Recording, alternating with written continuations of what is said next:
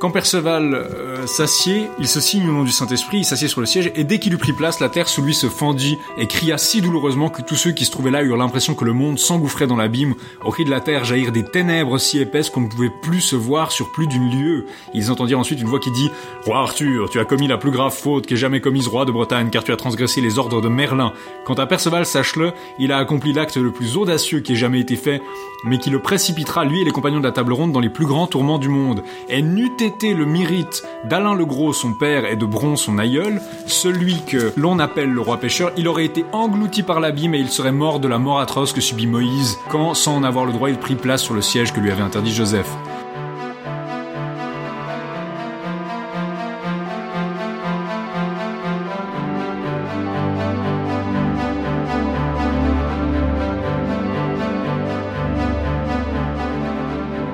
Le Graal, déjà. Pourquoi forcément un mot compliqué qui veut rien dire Il l'aurait appelé euh, la coupe ou le vase. On serait fixé. Vous voulez dire qu'on l'aurait trouvé? Ah non, mais on serait fixé. Le Graal est un objet dont Joseph d'Arimathie s'est servi pour recueillir le sang de Jésus. Donc, un récipient. Euh, un récipient. Un vase ou une coupe, on peut bien recueillir du sang dedans, non? La question c'est dans quoi d'autre peut-on recueillir du sang de Jésus? Dans un récipient. On repousse les barbares, on tient tête aux Romains, on va bien réussir à trouver un vase, non? Tout ça, c'est question d'organisation. On va quadriller le secteur et se partager les zones. Il faudrait penser à envoyer une équipe en Gaule, au cas où. Moi, je pars en Judée. On ne sait jamais. Dieu vous assiste. Et quelqu'un a-t-il des nouveaux renseignements à propos de Joseph d'Arimathie? Moi, je crois que la clé, c'est Avalon. Si on trouve Avalon, on est bon. Moi, je m'occupe de la Calédonie. Rex Quandam, Rexque Futurus. Épisode 9 Le Joseph d'Arimathie et le Perceval en prose.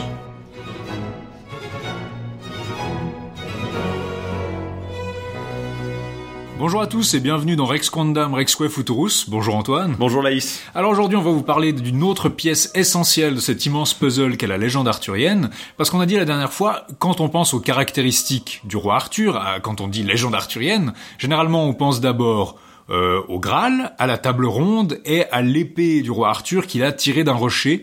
Eh bien, en fait, pour deux de ces choses, nous sommes extrêmement redevables à un certain Robert de Boron, ou en tout cas aux œuvres qui lui sont attribuées ou rattachées. Oui, parce qu'il a, euh, pour sûr, écrit seulement...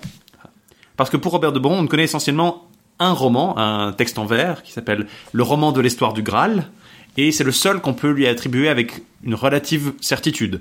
Euh, on lui aussi attribué un fragment d'un Merlin en vers lui aussi, mais ça c'est très controversé.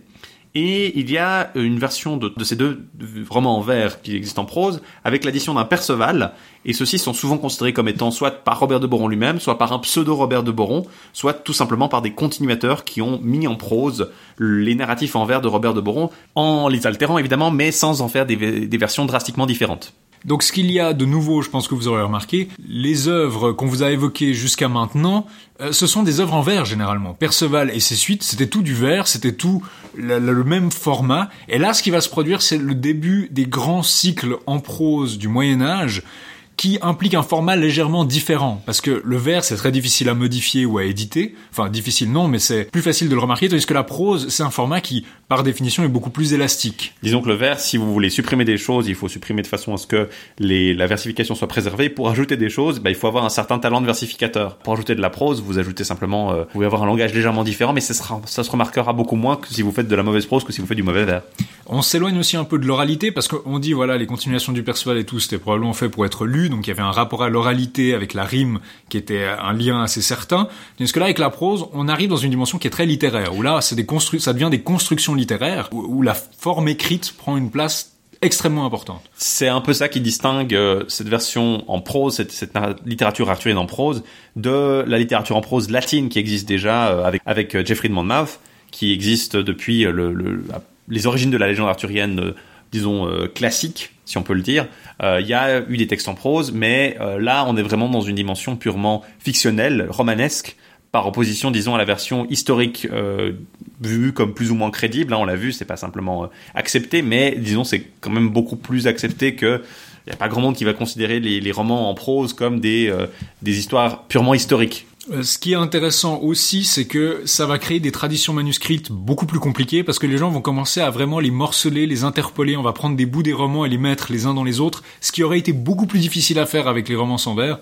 Et là, on a vraiment, euh, on va vraiment avoir des problèmes pour déterminer qu'est-ce qui fait partie d'un cycle, qu'est-ce qui ne fait pas partie d'un cycle, parce qu'aussi, oui, c'est la première fois qu'on voit vraiment un cycle de roman, c'est-à-dire que dans le premier, on va vous annoncer la suite, dans la suite, on va faire référence aux précédentes. Donc vous avez ces trois volets du cycle qu'on va vous présenter dans un instant, qui sont liés les uns aux autres de façon thématique. C'est clairement des romans qui ont un sujet légèrement différent les uns des autres, mais qui sont quand même unis euh, par une espèce de fil rouge qui va être notamment cette histoire du Graal. Voilà, c'est la différence principale avec des œuvres isolées qui sont rassemblées ensemble, comme on a pu le voir pour ce qui était des œuvres de chrétiens ou des œuvres de, des continuateurs de, de, de Jeffrey de Monmouth, qui, ou des traducteurs, qui eux voyaient leurs œuvres reprises euh, et ajoutées à d'autres histoires pour en faire une histoire du monde plus ou moins complète, euh, mais qui n'avaient pas forcément de lien très prégnant. Même le scribe qui interpole les cinq romances de, de, de chrétiens au milieu de Was, euh, prend pas beaucoup- ajoute juste quelques vers ici et là, mais n'en fait pas des œuvres intégrées.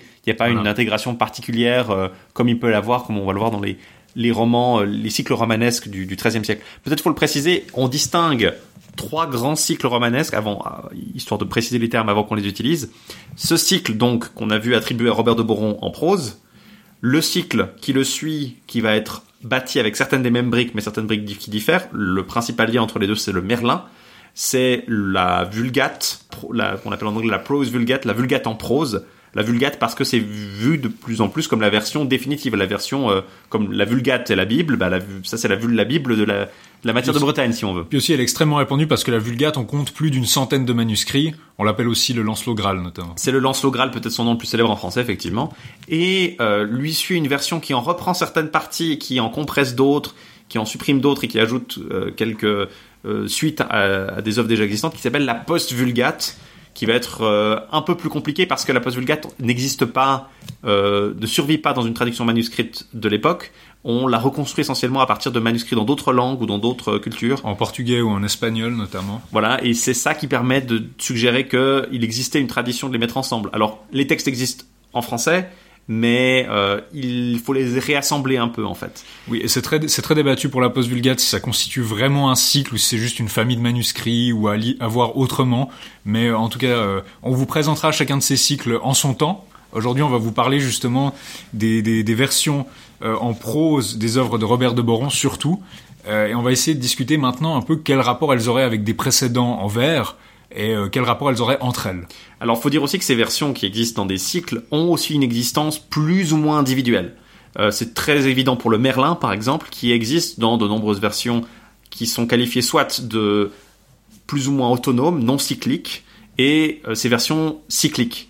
Alors, ça implique aussi, même pour des versions cycliques, ça va impliquer que euh, il peut exister avec d'autres parties du cycle sans exister dans un manuscrit unique avec les euh, cinq ou six textes qui composent le cycle, mais seulement avec deux d'entre eux ou trois d'entre eux, ou peut-être même isolément, mais dans cette traduction du cycle. Donc, on peut pas non plus, euh, faut pas non plus s'imaginer que ces pratiques qu'on décrit sont des choses qui reflètent exactement la façon dont ils étaient consommés ces textes au Moyen Âge.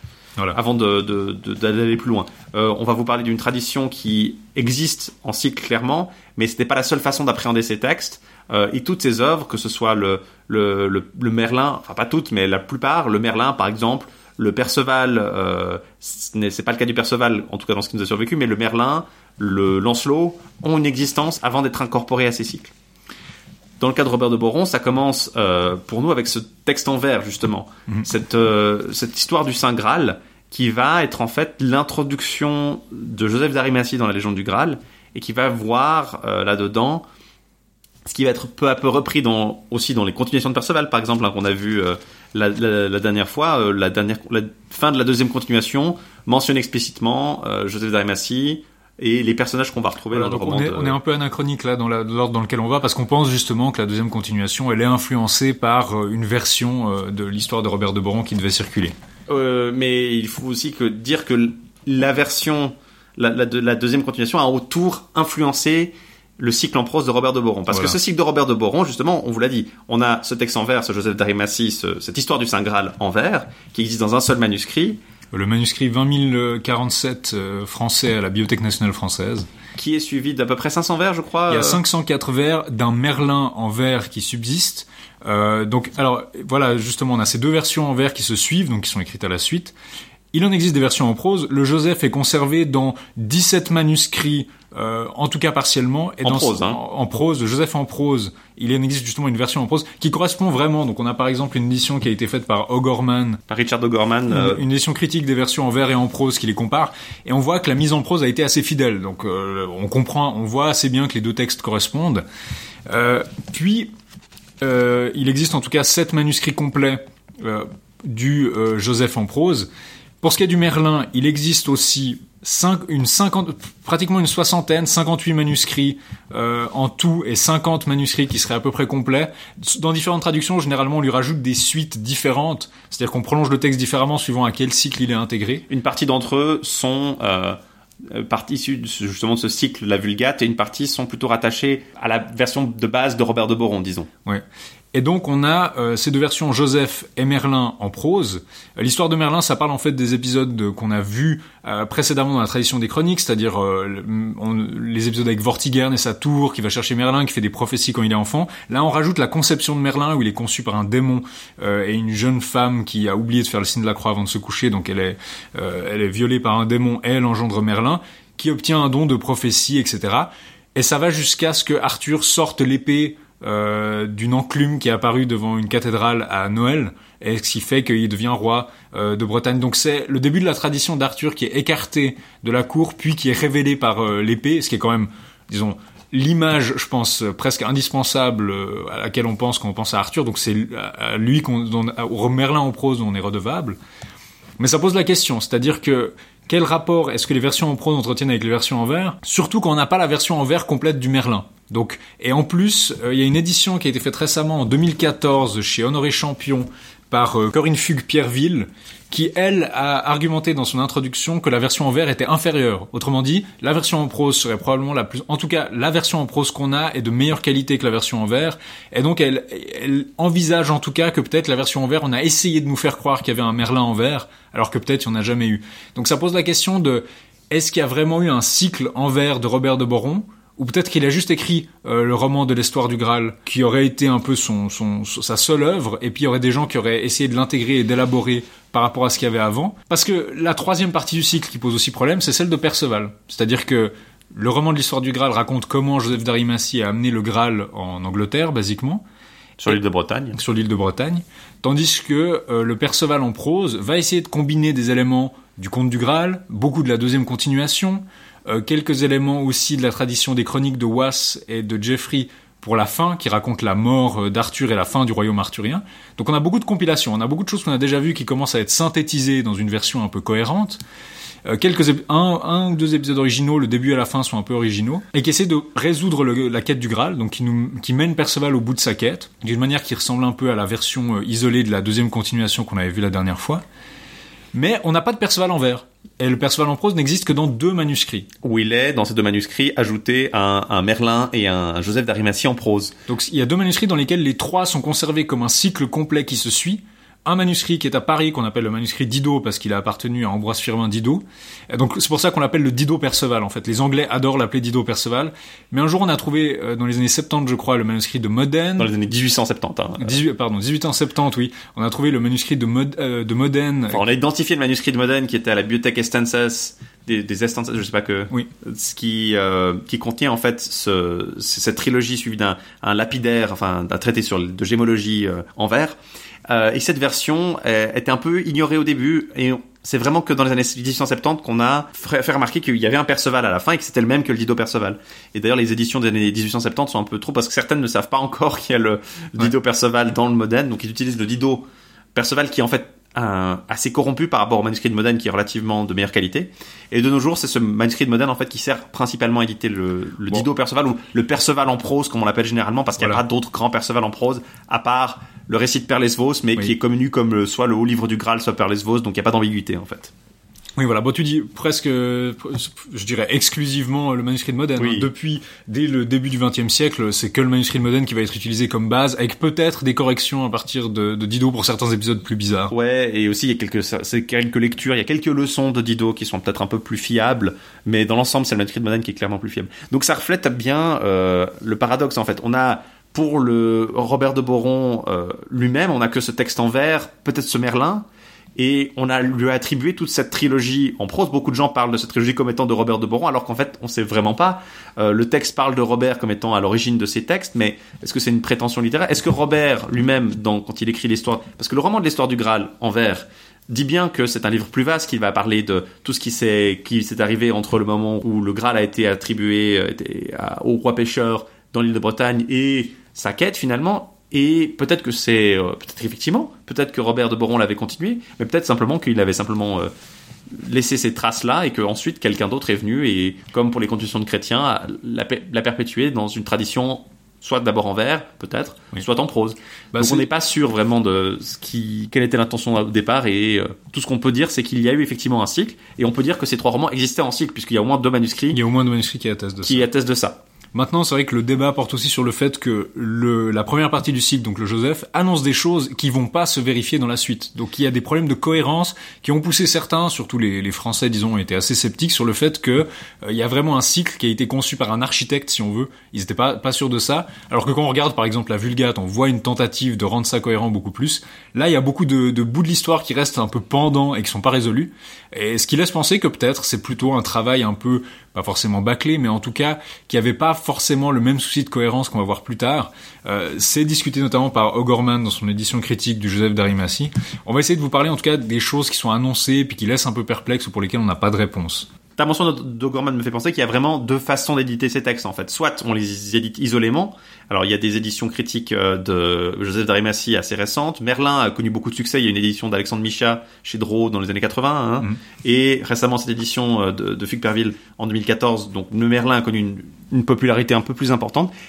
Quant au Perceval de Dido, le, le Perceval en prose, il a eu une édition se basant sur les deux manuscrits vraiment qui, qui, qui euh, compile les deux manuscrits de Modène et de Paris, donc le manuscrit d'Ito et le manuscrit de Modène, euh, édité par William Roach euh, en 1941. Donc c'est un peu la dernière grande édition, je crois, critique du Perceval en prose. Autrement, il y a eu des, tra- des traductions. Enfin, c'est une méthode qui a été, euh, qui a eu connu peut-être un, un succès plus récemment. Euh, Richard O'Gorman attaque en fait beaucoup dans son introduction justement les méthodes qui visent à se fixer sur un seul manuscrit. Pour Richard O'Gorman, si on peut, on doit reconstituer le texte le plus proche de l'auteur original. Il, il attaque à la fois la tradition de Joseph Bédier qui voulait prendre le meilleur représentant et éditer ça sans trop tenir compte du reste en disant c'est probablement celui-là le plus fiable et les traductions des ce qu'il appelle les néo-bédiéristes qui considèrent que tous les manuscrits sont plus ou moins valables. Le- le- L'autre pendant justement c'est euh, cette tradition représentée par notamment euh, Bernard Saccheglini dans son édition un peu bizarre de ce qu'il appelle le roman du Graal. C'est en fait une, une édition complète du manuscrit de Modène sans apparat critique, sans vraiment, sans même Sans apparat critique, sans traduction. sans traduction, avec juste un peu de, un petit glossaire à la fin et quelques notes. Euh, dans la collection 10-18, que, qui est pas une collection spécialement, enfin, dans la, chez les éditeurs 18, dans leur collection bibliothèque médiévale, donc ils avaient quand même une petite collection médiévale, mais qui est, un- euh, pas eu connu un grand succès. C'est un peu un ovni ce livre, il faut dire. C'est un, ovni, mais le texte tel qu'il a été édité a été utilisé par notre ami Nigel Bryant, euh, qui avait traduit l'intégrale ne, se, des... qui ne se reposera pas avant d'avoir traduit tous les longs textes arthuriens sur lesquels il est tombé. Voilà, il a aussi traduit le Persephorès, le Père Lesvos. On l'a vu les continuations. Et là, il a, il a fait justement cette euh, version du manuscrit de Modène en entier, En anglais. euh, en anglais. Alors lui, il, est, il précise qu'elles sont attribuées à Robert de Boron, ce qui est effectivement le cas, mais il, il attaque pas Il- tellement la, la question de la prend, il traduction. prend pas de risque. C'est vraiment une édition euh, plus, plutôt pour, euh, pour lire dans un cours, par, par exemple, pour vous donner une bonne idée. Mais ça a l'avantage de vous donner un- une bonne image, en fait, si vous voulez, du texte tel qu'il aurait pu être rencontré par un lecteur euh, cyclique, en fait, qui aurait lu ces, ces trois manuscrits, à la, ce manuscrit de trois textes à la suite. Euh, donc c'est une approche totalement différente de l'édition critique d'un seul texte, qui est peut-être valable pour le Joseph et pour le Merlin, qui ont eu une circulation un peu euh, séparée. Mais pour Perceval, effectivement, ça fait presque plus de sens de le lire euh, en partenariat avec ses deux prédécesseurs. D'autant qu'il, finalement, beaucoup de ce qu'il raconte est lié à ces deux textes. Pour le, Perceval en français, il y a en fait dans le, volume La légende arthurienne qui est dans la collection bouquins de, de Lafon, vous avez, ben, c'est un recueil de textes un peu disparates, mais vous avez notamment dans ce qu'ils appellent Merlin et Arthur, le Graal et le Royaume. Je sais pas pourquoi tout le monde tient à donner un nouveau titre histoire de rendre les lecteurs encore plus confus, mais dedans vous avez en fait le Merlin El Perceval qui se suivent d'après le manuscrit de Modène traduit en français. C'est pas mal. Ils ont pas du tout mis le Joseph ni en prose ni en vers, rien, euh, parce que finalement il se passe très peu de choses dans le Joseph comme on va le voir dans un instant. Mais vous avez le Merlin et le Perceval qui se suivent. Pour une traduction du Joseph par contre en français moderne, vous avez euh, la version d'Alexandre Micha chez Honoré Champion dans leur collection traduction. Euh, il se base donc logiquement sur, enfin c'est une version tirée du, du, roman en vers. Hein. Du roman en vers, à part pour un passage du roman en vers qui manque et il doit utiliser la prose pour le pour le boucher. Euh, c'est pas forcément une édition très critique, mais donc vous avez l'histoire euh, traduite. Pour une édition critique, vous pouvez pas faire mieux pour le Joseph que euh, la version de O'Gorman qui met côte à côte euh, la version en vers et la version en prose, sans traduction, donc juste le texte en français médiéval, avec un appareil critique assez assez énorme et très intéressant. Voilà, on va pas aborder aujourd'hui, je pense qu'il faut le dire, on va pas aborder le Merlin aujourd'hui. C'est dans le prochain épisode qu'on vous parlera du Merlin parce qu'on voudrait le rattacher au Mirvin gallois, à la Vita Merlini, à la tradition précédente de Merlin pour mieux le mettre en contexte. Là, on va vous parler vraiment du cycle du Graal, si on veut, chez Robert de c'est-à-dire le début et la fin. Comment est-ce que le Graal arrive en Bretagne et comment est-ce qu'il est résolu par, euh, par Perceval. Mais pour Merlin, on peut déjà dire qu'il y a en tout cas une édition qui a été faite chez Champion, une édition bilingue par Fugue Pierreville, justement. On a dit celle qui pense que la version en prose est supérieure à la version en vers. Euh, en 2014, donc très récemment, je pense que vous trouvez pas mieux que ça pour avoir le texte en vis-à-vis et euh, une édition assez critique quand même. Voilà, c'est probablement la meilleure. Euh, faut préciser aussi que euh, alors on a parlé du Perceval comme d'une seule entité, on va effectivement vous le présenter aujourd'hui, mais pas dans son intégralité. Il est souvent découpé en deux. Beaucoup de gens pensent que Robert de Boron avait en fait l'intention de faire cinq ou quatre parties, Mhm. et euh, souvent on divise le Perceval en deux parce que la première partie concerne effectivement seulement Perceval, la grande majorité du texte, mais la fin est, euh, revient sur justement comme on l'a dit avant, Was et Jeffrey pour raconter la fin du royaume d'Arthur. Et euh, ceci on vous en parlera aussi la semaine prochaine parce que eh ben, ça s'aligne beaucoup plus di- directement avec l'inspiration que euh, le, rédacteur de cette version en prose, enfin que ce- de ce Perceval en prose, trouve chez ses auteurs préexistants du 12e et, et du 12e siècle, notamment bah, chez effectivement Was et, et Jeffrey. Côté ressources, il faut aussi qu'on mentionne maintenant les mauvaises éditions, parce que là, on vous a donné celles qu'on va vraiment utiliser. Mais il y a aussi des mauvaises éditions, et notamment certaines sont gratuitement sur Internet. Donc, si vous voulez réinvestir d'argent, mais juste jeter un œil, euh, vous avez notamment l'édition Hucher, qui date justement de 1875, qu'il appelle Le Saint Graal ou le Joseph d'Arimathie, qui est une édition un peu euh, à moitié, euh, pas vraiment, pas vraiment très bien faite du cycle, mais vous avez quand même des traductions et des paraphrases euh, qui peuvent être assez éclatantes si vous avez rien d'autre. Il y a aussi une édition qui a été faite par notre vieil ami Jesse Weston, euh, The Legend of Sir Percival. Le volume 2 est une édition du texte de Modène, qui a été apparemment très mal faite, très critiquée, mais que vous trouvez gratuitement sur Internet si vous la voulez. Pas de traduction, mais elle parle beaucoup euh, de l'histoire et de ses théories sur quelles seraient les sources, si on veut, de, de ça. Certaines de ces hypothèses tiennent encore un peu la route. Et enfin, pour le Perceval lui-même, il y a une traduction Skills qui date de 1966, et je sais pas pourquoi, mais elle est partout sur Internet. Euh, donc le Perceval en prose est traduit en anglais gratuitement, c'est pas forcément une très bonne traduction. Je l'ai en, alors je l'ai en volume là devant moi. Euh, c'est, c'était imprimé, c'était universitaire. Hein, ça a été imprimé euh, dans euh, la série des, des publications de l'université de Washington à Seattle. C'est effectivement Dell Skills qui l'a, qui l'a, qui a traduit la version, le manuscrit E, donc le manuscrit de, de Modène. Euh, alors c'est pas forcément effectivement une très très bonne traduction, mais euh, si vous voulez une traduction en anglais, euh, bah, il n'y a pas de traduction en français hein, de Perceval. On, il me semble en, en dehors de celle de, de En dehors de celle qui est justement chez dans la collection Lafond. bouquin. Donc c'est pas une- un mauvais choix. Elle est peut-être un peu moins euh, colloquiale parce que Bryant, euh, comme je vous l'ai dit hein, la, la dernière fois, il a des colloquialismes un peu spéciaux. C'est peut-être un peu plus archaïsant, euh, ça Mhm. peut être un peu plus familier. Par contre, l'édition de 61, qui est l'édition que j'ai là sous les yeux, elle est très sympathique parce qu'elle a des, des petites gravures, des petits dessins d'un style très 60s euh, qui est très charmant, pas, pas du tout euh, purement abstrait hein, comme euh, comme miniature, mais c'est très très très joli. Par contre, effectivement, le texte c'est pas bon, ah, euh, si vous voulez juste lire le Dido Perceval rapidement, voilà, c'est peut-être la meilleure solution. Dit Si comme ça, c'est pas très radiophonique. Moi, je disais ça surtout parce que le texte est sur Internet plus ou moins Ouais. légalement. Je sais pas pourquoi il est, il est disponible partout, mais euh, vous le trouvez assez facilement. Mais euh, alors effectivement, je, je recommanderais si vous voulez absolument lire la trilogie dans son ensemble et que vous lisez l'anglais, la version de Nigel Bryant, c'est sans doute la référence parce que pour le reste, il vous faudra aller pêcher dans vos bibliothèques euh, universitaires. Euh, celle de Bryant, vous pourrez sans doute la trouver sur internet, euh, enfin en livraison sur Amazon ou sur euh, un bouquiniste euh, pour moins cher. Je pense qu'on va commencer maintenant à vous présenter euh, ces deux œuvres, donc le Joseph et le Perceval, le début et la fin du cycle. Je voudrais commencer par une confession. Personnellement, j'aime pas beaucoup le Joseph. Je trouve que, alors soyons très clairs, il est beaucoup plus proche d'une vie de saint ou d'un évangile apocryphe que d'une romance chevaleresque. Donc si vous aimez l'aventure et l'action, voilà, il faut aller aller ailleurs. Je pense il est extrêmement voilà, il est extrêmement important dans ce qu'il introduit, c'est-à-dire que c'est lui qui va vraiment christianiser le Graal et dire OK, le Graal, c'est le récipient qui reçoit le sang du Christ, la lance, c'est la lance de Longin qui a qui a percé le flanc du Christ qui apparaît dans les continuations et on pense, l'hypothèse la plus plausible, c'est que c'est lui qui est l'origine de la fixation de ce motif. Donc, c'est quelque chose d'extrêmement important dans l'histoire de la légende arthurienne, c'est clair. Maintenant, à lire, personnellement, euh, si vous en lisez un résumé, généralement, vous êtes satisfait parce qu'il se passe pas énormément de choses. La première partie, euh, c'est intéressant parce que c'est vraiment un calque direct à la fois de l'évangile, euh, du Nouveau Testament et de l'évangile de Nicodème pour ce qui, se passe à- dans appelle- certains, certains détails parce qu'une une partie de ce qui se passe, le Joseph d'Arimathie, c'est dans la Bible. Hein. Mhm. Euh, Nicodème, c'est dans la Bible. Le- L'évangile de Nicodème, par contre, développe un peu plus ce qui se passe avec Pilate. euh, On appelle aussi les actes de Pilate. les actes de. Pilate, ouais, parce qu'il, alors ça, ça dépend des versions. Hein, Dans Mhm. certaines versions de cette histoire, Pilate est, est vraiment mesquin et méchant, d'autres il est amical. C'est le cas du, du Joseph d'Arimathie. Et exact, ça continue aussi avec la guérison miraculeuse d'un empereur romain, euh, l'apparition de Sainte Véronique notamment, dont qui a le visage du Christ euh, sur son mouchoir, sur son mouchoir ou son, son tissu. Euh, et ça se poursuit avec justement cette, cette- ce narratif un peu maintenant euh, très connu, mais qui est à l'époque vraiment inédit, de la translation du Graal de la Terre Sainte à l'île de Bretagne.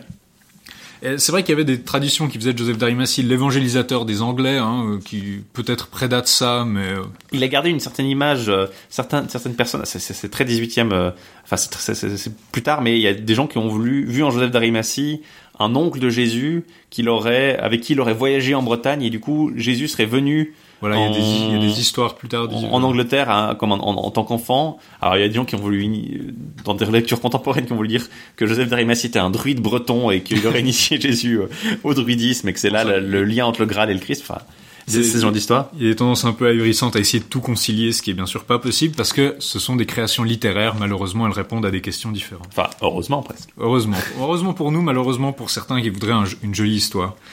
Donc, je vais commencer à vous présenter le récit. Euh, Alexandre Micha distingue trois parties dans son édition. Euh, une première partie qui est basiquement euh, la descente aux enfers de Jésus, le ministère de Jésus et la punition de Joseph. Une deuxième partie qui est basiquement son sa rescousse par euh, l'empereur, Pilate, Véronique qui font qu'il va être libéré. Et la troisième partie, c'est qu'il crée une espèce de communauté autour du Graal. Euh, avec ce, ce, ce récipient que Jésus lui a confié, et une espèce de communauté privilégiée autour du Graal, avant de les envoyer par le monde, euh, il, il annonce, disons, la suite des aventures. Malheureusement, tout ça va pas se réaliser, mais une part qui annonce la suite du cycle. Donc ça, c'est aussi que c'est justement ce calque à peu près en trois parties. La première partie, c'est vraiment euh, l'essentiel pour l'essentiel de l'évangile. La deuxième partie, l'évangile de Nicodème, les pseudo, euh, ces pseudo évangiles. Et la dernière partie, c'est vraiment ce qui est intéressant chez Voilà, Robert de Boron. Donc la première partie, elle commence par dire tous les pécheurs, grands et petits, doivent savoir qu'avant la venue de Jésus-Christ sur la terre, il fit annoncer par les écrits des prophètes son arrivée ici-bas et proclamer que Dieu enverrait en ce monde son Fils pour endurer tourments, souffrances, froids et sueurs sans nombre. Il commence par en fait le récit assez populaire euh, au Moyen Âge de la descente du Christ aux enfers, où le Christ après sa victoire sur euh, le diable, après sa victoire sur la mort, descend aux enfers pour libérer tous les gens qui étaient là pour toujours en fait. C'est-à-dire que jusqu'à l'avenue du Christ, tout le monde allait en enfer, même les, les gentils, et c'est l'avenue du Christ vraiment qui est le, le vecteur de salut, donc il descend les libérer, et ce qui désole vraiment euh, les démons, ce qui va avoir une suite dans, dans le Merlin. faut préciser aussi que le, le, le roman nous dit aussi euh, la raison de la trahison de, de Judas, et ça je trouve que c'est un détail Oui. absolument... euh, alors, C'est- parce qu'il s'était. Alors, il dit que la trahison de Judas, elle vient de ce que il, il percevait la dîme sur tout ce que Jésus recevait. parce qu'il était Et- son chambellan en fait. Parce qu'il était son chambellan. Et quand Marie-Madeleine a versé du parfum sur ses pieds, il était triste d'avoir perdu la dîme du parfum qui valait très cher. Et que cette dîme de parfum, ce parfum valait en fait 300 deniers, donc il, il voulait récupérer les 30 deniers qui lui étaient dus dessus. Et c'est pour, ça qu'il, c'est pour ça qu'il a trahi. Donc voilà, c'est ça le, le, ça commence avec ça en fait, cette, ce, ce, la, la prophétie, euh, la- l'accomplissement de la, de la, du martyr de Jésus sur la croix, et euh, au passage beaucoup d'insultes envers les Juifs. Beaucoup d'insultes envers les On juifs. ça dans une tradition qui est continue depuis chrétien. hein. Non, c'est ça. On est bon. Ils sont pas tout seuls, mais voilà. Disons, on est dans l'an- L'antisémi- l'antisémitisme euh, classique du, du Moyen Âge en fait. C'est pas pour rien que Pilate devient gentil, parce que ça permet de mettre encore plus de la faute euh, sur les Juifs avec Pilate. Vous aviez Pilate qui se lavait les mains, là, ça devient encore plus un pauvre, euh, un pauvre procurateur romain à qui on a fait faire le mal alors qu'il voulait rien d'autre que d'être un bon proto-chrétien. Donc ça commence avec le ministère de Jésus, on nous parle justement de la trahison de Judas, Jésus a été crucifié, etc. Et comment Joseph récupère son corps, ce qui est déjà dans les évangiles, et comment il le lave, et euh, ce qui nous donne justement euh, la scène où il récupère le sang dans le Graal, qui était l'écuelle avec laquelle il a mangé euh, pendant la, la Sainte Seine en fait. On est encore dans une dimension où c'est une écuelle. Hein, c'est un pas... plat, c'est pas c'est pas un calice. Il y a, il y a des représentations où vous voyez quelqu'un qui tient un Graal sous la croix avec le sang qui gile depuis en haut. C'est pas, on n'est pas encore là-dedans. Là, il lave le corps et le corps saigne euh, pendant sa, sa toilette mortuaire. Euh, il y a beaucoup d'allers, je pense dire, il y a beaucoup d'allers-retours. C'est-à-dire qu'on penserait que il va voir Pilate, Pilate lui dit, Joseph d'Arimathie, tu m'as bien servi, euh, tu peux exiger ce que tu veux. Il dit, j'aimerais le corps du Christ, et il dit, bon, ben, ok. Et on pourrait penser qu'il va choper le corps du Christ. Non, non, il va vers les soldats et les soldats qui disent non, non, non, il nous a dit qu'il allait ressusciter, alors on va garder son corps. Et donc Joseph doit faire des allers-retours. C'est que les soldats dans ce, ce, narratif sont pas des légionnaires, sont des juifs. Ouais. Euh, le corps de Jésus est gardé par des juifs. C'est leur faute. C'est toute leur faute. C'est toutes les fautes. Et ensuite, c'est plus, c'est pas les Romains qui emprisonnent euh, Joseph comme dans l'évangile Nicodème, c'est vraiment les juifs.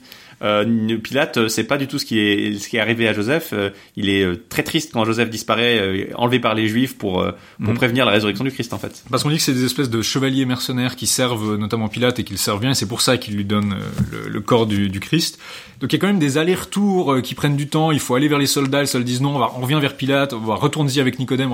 Ok, c'est très laborieux. Il a été, je veux dire, euh, on penserait que les, la critique littéraire devrait pas juger ce genre de choses, mais vous remarquerez dans les éditions et les discours autour du Joseph, il y a beaucoup de gens qui admettent, ok, c'est pas c'est pas un génie euh, de la littérature qui a écrit ça, et c'est pas pour ses qualités littéraires qu'on se rappelle en fait. D'ailleurs, la plupart des gens projettent ces critiques euh, sur les versions en prose en fait. Souvent, Mhm. les versions en prose qui sont non plus pas tellement, euh, qui sont un peu poussives, disons. C'est pas ça a pas le, le la tension des romans euh, en vers Mhm. euh, et du coup on, on si on s'imagine que Robert a, a tout écrit c'est effectivement ça, ça met beaucoup euh, contre lui si on peut le dire et donc pendant qu'il lave le corps de Jésus, le sang s'écoule de ses plaies, euh, il le récupère et il se rappelle de la croix, euh, de la pierre qui s'était fendue au pied de la croix pendant la crucifixion. Et il nettoie bien le corps, etc. Il le met dans le corps, il disparaît. Puis euh, vient le moment où euh, Joseph se fait emprisonner par les Juifs et il passe, euh, il nous dit, il passe un bon moment en prison. Et pendant qu'il est en prison, en fait, c'est là qu'il voit Jésus lui apparaître. Et c'est là que Jésus, en fait, lui donne le, le, le Graal quand il est en prison. Euh, c'est ça qui est un peu curieux, c'est que cette, cette apparition ne s'accompagne pas de la libération de Joseph immédiate, comme c'est le cas euh, dans la plupart des narratifs autour de Joseph. Ça, ça s'accompagne justement euh, de Joseph qui reste en prison après que Jésus lui soit apparu. En prison, il est littéralement emmuré avec rien. Il est genre emmuré avec pas de nourriture, pas de boisson. Et c'est justement le Graal. On voit se perpétuer le motif du Graal nourricier.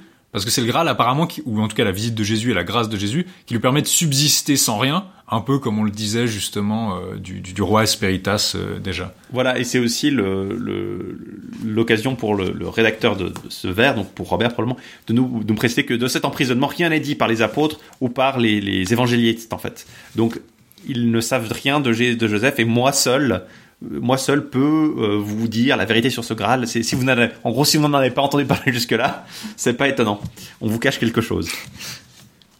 Euh, donc du coup, c'est euh, c'est là l'occasion pour le récit de changer un peu de perspective. On est toujours en Judée et on parle d'un pèlerin qui a vu les miracles de Jésus et qui se trouve à Rome et il rencontre Vespasien qui est le fils de l'empereur. Alors on sait pas quel empereur il s'agit parce que mmh. l'empereur au moment de la mort de Jésus c'est Tibère, Vespasien c'est un peu plus tard quand même. Euh, mais on apprend que ce Vespasien est, est malade, il a la lèpre. Et euh, c'est pas Titus qui a la lèpre? Alors c'est non Titus c'est l'empereur ouais. et Vespasien c'est le ah, fils de l'empereur. Ouais. Oui, je sais c'est confus parce non, que en vrai Titus c'est le fils de Vespasien ah, dans, voilà, donc dans la vérité. Mais là en l'occurrence s'appelle Vespasien et l'empereur s'appelle Titus alors qu'en fait l'empereur c'est Tibère. Il faut noter que dans certains narratifs euh, c'est juste l'empereur qui est malade, il y a pas le fils. Dans, notamment dans le, le l'évangile de Nicodème de nouveau c'est il y a pas cette distinction. ils ont notamment ils ont emmuré le, le fils de l'empereur justement pour éviter qu'il contamine les gens pour qu'il reste en quarantaine en fait. Et là, euh, le pèlerin parle de, de Jésus de, la, de Nazareth euh, et euh, qu'il a été crucifié, c'est dommage, euh, mais c'est par la faute de Pilate. Et Pilate, euh, bien sûr, est vu à Rome comme étant responsable de cette mort de ce pèlerin, de ce, de ce, de ce prophète qui aurait pu soigner le fils du, du On se dit c'est de l'empereur. des miracles. Euh, et du coup, et donc Pilate trouve un moyen de blâmer les Juifs, évidemment, vu que c'est eux qui sont responsables après, tout de tous les malheurs de la chrétienté dans, le, dans ce narratif. Et finalement, en fait, après l'un des péripéties, ils arrivent à trouver Sainte Véronique, qui a sur le chemin de la croix, euh, éponger le visage du Christ avec un linge sur lequel sa face s'est imprimée, donc c'est pour ça qu'on appelle une Véronique, hein, une représentation du Christ. Euh, et euh, cette Véronique, justement, à la fois la sainte et son linge sont amenés à Rome, où le, la vision de, de- du, du linge soigne le fils de l'empereur de la lèpre, puisque Vespasien euh, est allé en, Judée justement pour aller combattre les Juifs. Et donc, Vespasien punit les Juifs pour la mort de Jésus, et il libère euh, Joseph qui était enfermé et qui, euh, on se dit, on se demande, il demande est-ce qu'il est encore là vous, vous avez infligé un déshonneur, etc. Et on ouvre sa prison puis on voit qu'il est encore vivant. Apparemment, il a été préservé justement par, par la grâce de Dieu. Pilate est complètement exempté. Puisque ben Joseph peut dire que c'est pas c'est pas sa faute. Et quand il vient, il trouve Joseph d'Arimathie, euh, il lui dit Vespasien, sois le bienvenu. Que viens-tu chercher ici Que veux-tu? Qui t'a appris mon nom? Tu n'as pas voulu me répondre tout à l'heure quand je t'ai appelé de là-haut parce qu'on ouvre sa prison puis donc on voit euh, comme ça. Il dit, je suis Joseph d'Arimathie, béni soit Dieu. Donc Vespasien, c'est basiquement un chrétien. Maintenant, il a été converti par les miracles. Euh, il dit je croirai en lui, je le vénérerai de tout mon cœur. Et il- là, il y a des moments qui sont très le, le roman prêche beaucoup. Euh, Il prêche énormément. Donc là, il nous dit, écoute bien mes paroles, Vespasien, c'est le Saint-Esprit, telle est ma foi, qui a créé tout ce qui existe, qui a fait le ciel, la terre, la mer, les nuits, les heures, les éléments et les quatre vents. Il a créé les archanges et aussi les anges. Et là, il commence à faire un récit, à partir du vers 2100 à peu près, qui parle de la chute des anges, qui est assez intéressant. Il parle justement de- d'anges qui étaient mauvais, pleins d'orgueil et de traîtrise, qui sont tombés. Et il dit que c'est une chute de trois générations en enfer, trois générations sur terre et trois générations dans les airs, donc euh, neuf générations en tout d'anges, à chaque fois dans un des, des- des- une des strates du monde. Euh, le maître de tous ceux qui tombèrent en enfer est Lucifer, et en enfer il tourmente les âmes. Ceux qui tombèrent sur terre tourmentent les hommes et les femmes et livrent une guerre acharnée contre leur créateur. Donc là on a déjà une démonologie, si on veut, presque, de- de- des anges déchus qui sont sur terre et qui tourmentent les hommes, et qui consignent euh, par écrit tous les péchés des hommes pour pas qu'on les oublie. Et les trois autres générations qui sont dans l'air, elles, euh, elles envoient sur les gens des dards, des javelots et des lances pour les abuser et les détourner du droit chemin. Donc on a cette espèce d'idée d'esprit dans l'air qui influence les gens. Il parle de ça pendant un bon moment. Il parle de la création de l'homme, il parle de la, perte que ça aurait pu signifier, de pourquoi le diable a essayé de perdre l'homme pour perdre la création, et de l'envoi de Jésus pour la rédemption du monde. Donc c'est un catéchisme en fait accéléré en deux pages. On avait déjà un peu cette dimension dans Perceval, bien sûr, où c'était l'éducation chevaleresque qui avait ce rôle. Mais là, c'est vraiment très très prégnant en fait. C'est euh, pratiquement tout le, le- c'est écrit comme un roman d'édification en fait. Il faut dire aussi que Robert de Boron, euh, il est dit qu'il écrit ce, il, est- il n'est pas simplement, euh, il écrit pas ça pour l'amour de, pour l'amour de l'art. Il y a vraiment un but édificateur derrière. Effectivement, c'est, purement, ça ressemble à une vie de saint dans, dans cet aspect-là en fait. C'est, c'est ce, ce prêche un peu qu'on Oui. entend dès le début quoi. Il adore, il adore parler typiquement. Euh, je, je- bah là, Joseph dit Dieu, le Père, Jésus, le Fils, le Saint Esprit. Tu dois croire que ces trois personnes n'en sont qu'une seule à Vespasien. Vespasien répond Je l'ai très bien compris. Dieu, le Père, Dieu, le Fils et le Saint Esprit sont un même Dieu. Ils n'ont qu'un même. On nous, le- typiquement l'unité de, l'unité de la Trinité, il nous rabâche beaucoup. Donc entre les allers-retours dans l'action, le fait qu'il se passe pas grand-chose, le fait qu'il se répète beaucoup, voilà, c'est pas forcément euh, le livre qui va euh, vraiment vous, vous transporter malgré euh, malgré son importance, on va dire. Il faut préciser aussi que euh, c'est un peu aussi le cas dans Merlin, mais c'est beaucoup moins le cas dans Perceval. Donc si vous Oui. voulez, euh, si on veut y lire l'indication que le, le style de Robert de Boron, c'est vraiment le prêche, le prêchi prêcha euh, à outrance, c'est peut-être plus probable que le Merlin soit effectivement basé sur un texte de Robert de Boron que le Perceval. Euh, ça c'est mon opinion à moi. hein, ça, Ceci étant dit, euh, ça, ça conclut un peu cette deuxième partie qui, va, euh, qui nous amène à la, à la justement donc Vespasien qui maudit les Juifs. Voilà, c'est toute leur faute et ils ont qu'à se convertir. Ils ont, s'ils veulent croire au Fils de Marie qui est Seigneur de la Charité, à la Sainte Trinité, on peut les sauver. Sinon, on va les vendre comme esclaves et il en vend 30 pour un denier. Donc ils vendent 30 esclaves juifs pour un denier. Ce qui nous amène justement à la troisième partie qui va parler du, de la famille, si on veut, de, Joseph et de son lignage qui va devenir très important pour le cycle du Graal. Donc après euh, cette, euh, disons, conversion forcée des Juifs, une partie des Juifs en fait rejoint Joseph euh, de plein gré euh, et accepte de, croire en, Jésus et ils vont s'établir. Alors c'est pas clairement précisé où ils s'établissent, c'est sous-entendu que c'est pour l'instant encore en soit en Grande-Bretagne peut-être, mais peut-être aussi en, déjà en Judée encore. Euh, tout va bien pendant un moment, mais au bout d'un moment les récoltes de certains ne, ne suivent plus et il y en a beaucoup qui sont victimes de famine et ils vont ils vont voir Bron qui est en fait le beau-frère de Joseph et lui demande s'il peut intervenir auprès de Joseph pour que Joseph leur dise ce qui va mal en fait. Et Joseph, quand il apprend ça, euh, va prier devant le. Il comprend qu'en fait leur péché c'était le- la luxure. Euh, ceux qui ont péché sont victimes de cette famine. Et euh, Joseph prie devant le Graal. Et là, la voix de l'Esprit Saint lui dit qu'en gros, euh, il y a un projet, il y a un moyen de, de, de- d'apporter la grâce, et c'est de construire, de faire construire une table. Alors, dans certaines sources, elle est carrée, mais ça pose problème après pour la table, parce que c'est un parallèle évident avec la table ronde. Euh, donc, du coup, après, on supprime le mot carré, euh, qui va en fait être la réplique aussi du souper de la Sainte Seine en fait. Et à cette table, il y aura donc 13 sièges. Et il y en aura un de ces sièges qui sera laissé vide, parce que c'est le siège de, de- Judas. Et euh, Joseph doit envoyer son beau-frère Bron pêcher. Le premier poisson qu'il qu'il pêchera sera apporté à table et servi. Et euh, pourront participer à ce repas que ceux qui ont vraiment la grâce, ceux qui n'ont pas péché, ceux qui croient véritablement. Et un siège sera laissé vide, ce siège qui sera plus tard le siège périlleux de la table ronde, euh, qui était le siège de Judas. Et c'est effectivement ce qui va se passer, c'est ce qui va donner à Bron ce surnom de roi pêcheur, c'est lui le futur roi pêcheur Voilà. évidemment, et c'est de lui que va descendre après la lignée de Perceval, dont le Perceval de Robert de Boron spécifiquement, puisque on se souvient que chez Chrétien, euh, à part dans la continuation qui rejoint Robert de Boron, euh, Perceval descend du, est effectivement parent du roi pêcheur, mais c'est un oncle ou un grand-oncle, un cousin et un oncle par sa mère, alors que là c'est vraiment son père.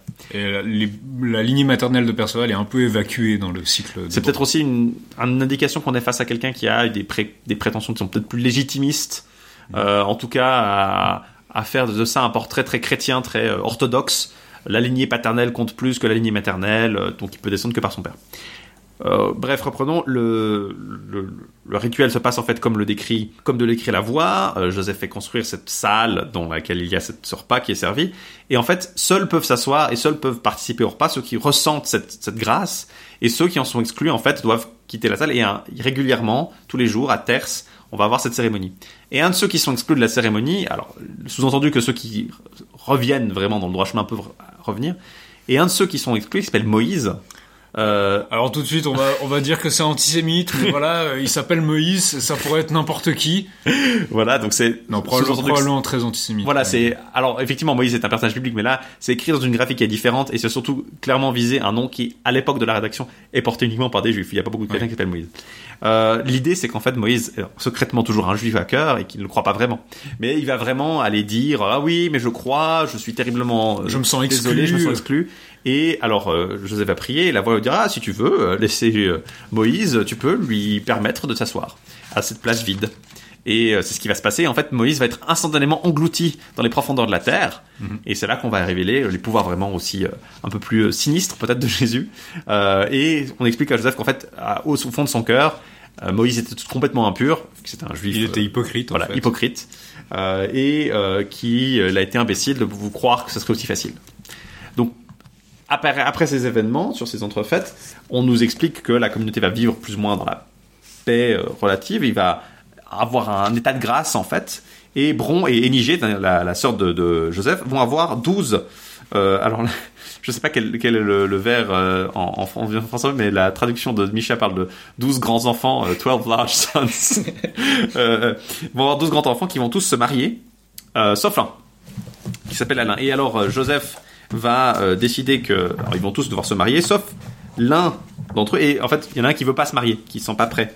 Et il va garder ce, ce fils euh, de, de Bron près de lui, Joseph. Euh, et ce fils s'appelle Alain. Il va plus tard s'appeler Alain Ligros. Alors, le gros. Le gros. Voilà. Il, nous dit que ouais, il voudrait, pas- il voulait pas se marier. Il veut, il a pas envie d'une femme. Euh, il préférait être euh, écorché vivant plutôt que se marier. Donc lui, euh, il va être le gardien de ses frères en fait. Je me demande s'il n'y a pas un parallèle aussi avec l'histoire de Joseph là-dedans, euh, Mhm. euh, où il y a un eux qui est élu au-dessus des autres. en fait. Voilà. Donc du coup, il va avoir un état particulier en fait. Donc de nouveau, on nous répète euh, l'éducation que va avoir Alain. Et Alain est destiné à être spécial parce qu'après un moment, il va avoir une femme et il va avoir un fils. Et ce fils reviendra trouver le Graal. Puisque le Graal sera confié à, à Bron, qui va devoir euh, aller le porter et le garder dans l'ouest en fait. Et il va devenir le roi pêcheur tel qu'on le connaît euh, dans la légende du Graal ultérieure. Euh, un des disciples qui s'appelle Pétrus va lui euh, aller en, en Avalon.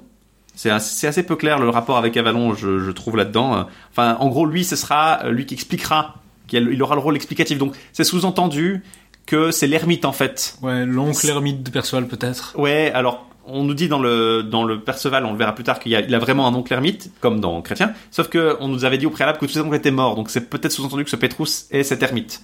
Ouais. Et que l'en fait de faire un, d'en faire un oncle euh, serait un moyen de, de, de relier avec Chrétien, mais qu'en fait c'était peut-être lui. On ne sait pas très bien.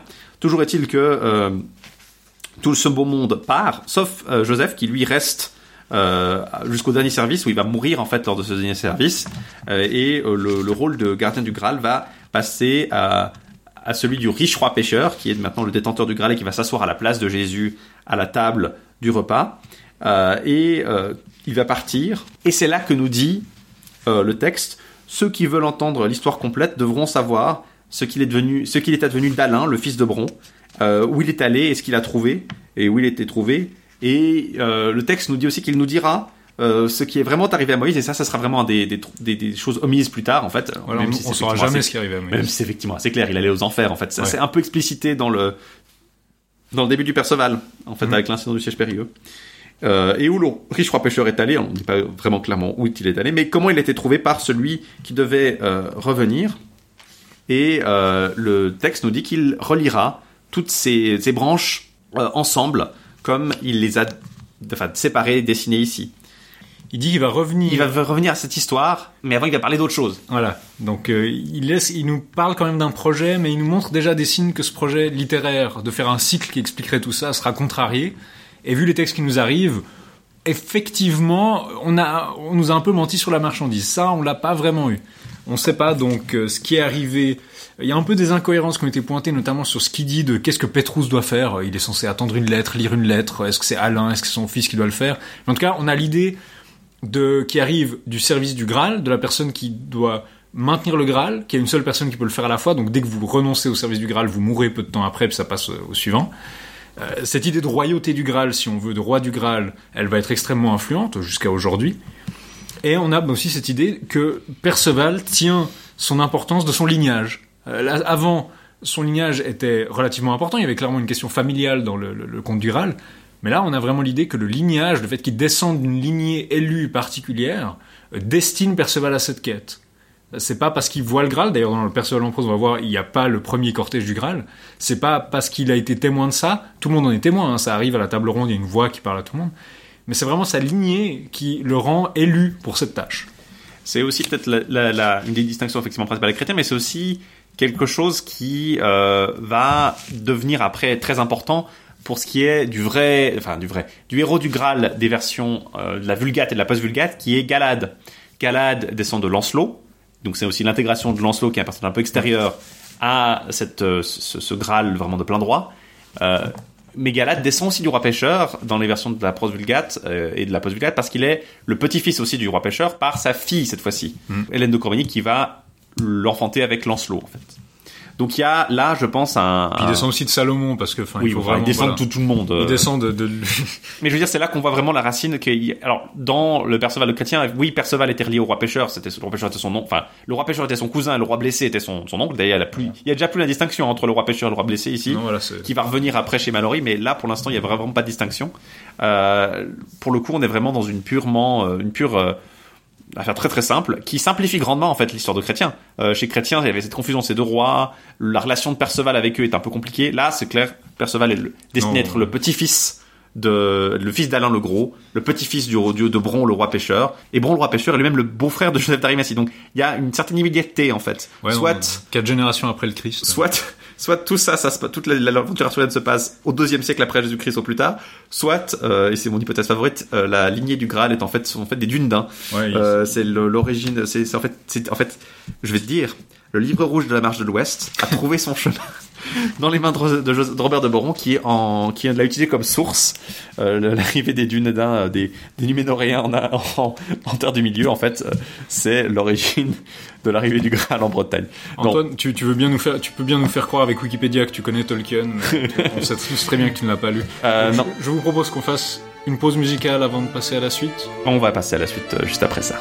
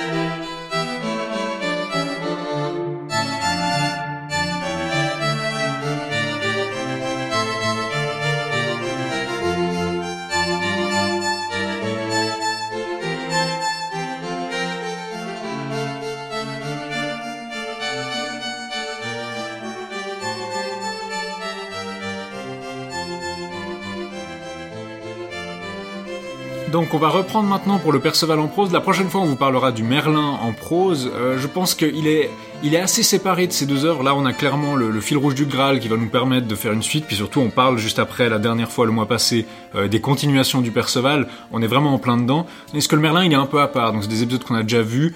Comment Merlin naît, ça c'est nouveau avec euh, toute la démonologie autour.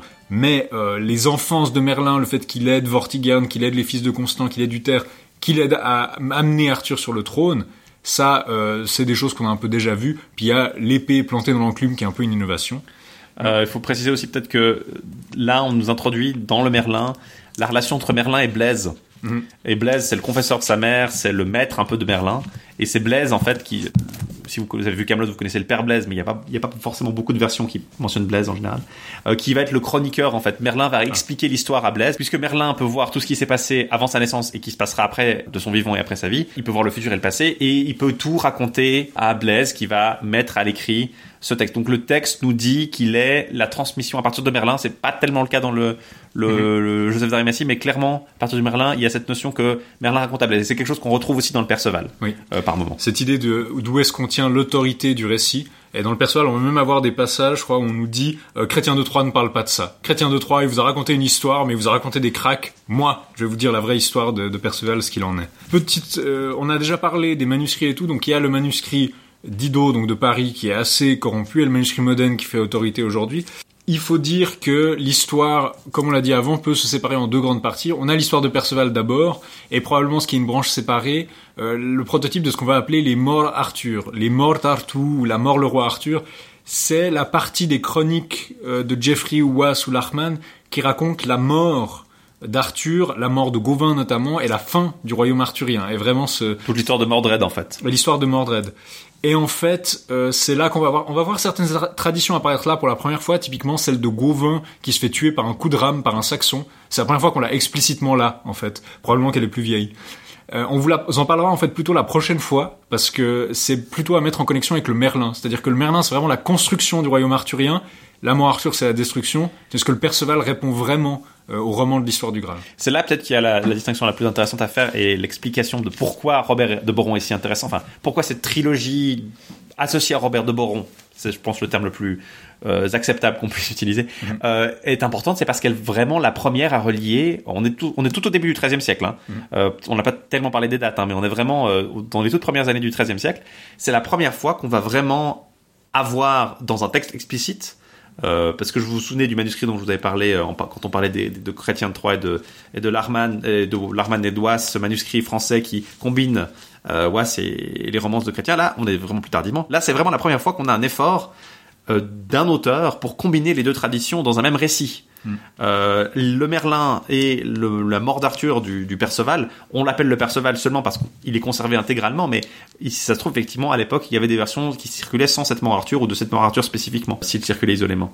Mais ce- Euh, ce qu'on peut remarquer en fait, c'est que c'est vraiment une tentative de prendre pratiquement tout ce qui existe de la légende arthurienne à ce moment-là et de le combiner. Ce qui manquerait, ce serait peut-être l'histoire de Lancelot, l'histoire de Tristan Voilà. et par exemple. Et ça, ça va être intégré plus Ça, tard ça va être intégré la. plus tard. C'est peut-être ce, ce- cette vo- volonté, en tout cas, de, de, de combiner cette, cette histoire canonique euh, de Geoffrey de, de Monmouth, de l'histoire Rigo Montagnier, de Oise, de Larman, avec une histoire un peu plus romanesque. Euh, il faut dire aussi que c'est moins attrait.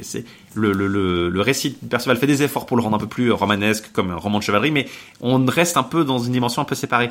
Euh, mais il y a clairement la volonté d'associer cette histoire canonique à l'histoire du Graal et cette histoire chrétienne, cette christianisation d'Arthur euh, telle qu'elle a lieu là. Et c'est effectivement avec le, le roman en prose qu'on va vraiment ajouter, euh, la Vulgate en prose, qu'on va vraiment ajouter ces, ces, ces autres romans. Mais pour l'instant, on en reste au Perceval en prose, qu'on appelle aussi Dido Perceval. Je le rappelle, surtout les Anglais, ils continuent à l'appeler Dido Perceval. Euh, Faut qui- dire aussi que ça a été son nom pendant très ça a longtemps. été son nom pendant très longtemps, et puis voilà, c'est, c'est- les noms sont très arbitraires, je dois admettre. Euh, qui commence, comme souvent à- pendant une fête chrétienne qui permet de réunir tout le monde, c'est à une fête de la Pentecôte, qui, nous dit-on, a été la plus belle fête qui n'a jamais donné lieu. Euh, qu'aucun roi ne réunit une cour euh, aussi grande. Et euh, le bruit de sa renommée parvint dans la région où vivait Alain le Gros, donc là on nous arrive aux descendants de Bron, qui se disait que quand son fils Perceval serait en âge d'être adoubé, il l'enverrait. Alors là on a déjà, on- n'est plus du tout dans le même monde que le Comte du Graal. Je vous rappelle que dans le Comte du Graal, le père de Perceval est mort euh, pratiquement quand il avait deux ans. Alain le Gros, il pense à l'envoyer euh, être chevalier. Alain va mourir, Et Perceval va se dire bon ben c'est le moment d'aller à la cour d'Arthur pour devenir chevalier. Et sa mère va mourir de chagrin, mais parce qu'elle a peur qu'il se fasse manger par des bêtes sauvages. Et il y a un extrait du manuscrit de Paris qui est différent. Euh, Oui, il introduit en fait un, un élément explicite qui dit à une voix, en fait la voix du Saint-Esprit, c'est la même qui est très présente dans le Joseph d'Arimathie, qui va venir dire à Alain, il faut que tu envoies ton fils à la cour de. Et cette même voix va après, c'est celle qui va annoncer la quête du Graal. Oui. Donc, Elle, elle euh, dit Roach- explicitement que le père de Alain, donc Bron, ne peut pas mourir tant qu'il n'aura pas été Voilà. visité par, euh, par Perceval, ce qui met en branle euh, toute l'histoire. En fait, ce qui pousse Roach à dire que ça, c'est probablement s'il y a quelque chose qui vient de, de, de la version de Robert, donc la version Mhm. originale, parce que Roach estime qu'il y a une version originale du narratif euh, de Perceval euh, en prose ou en vers, mais celui de cette trilogie de Robert, et que la version qu'on a aujourd'hui, on lui a ajouté des éléments de chrétien et de la continuation. Ce qui me semble un peu douteux, il semblerait quand même assez improbable que la version originale disons, la version la plus ancienne de cette version en prose ne se base pas déjà en partie sur euh, Chrétien ou un analogue qui est servi de source à la fois à Chrétien et à, à Robert.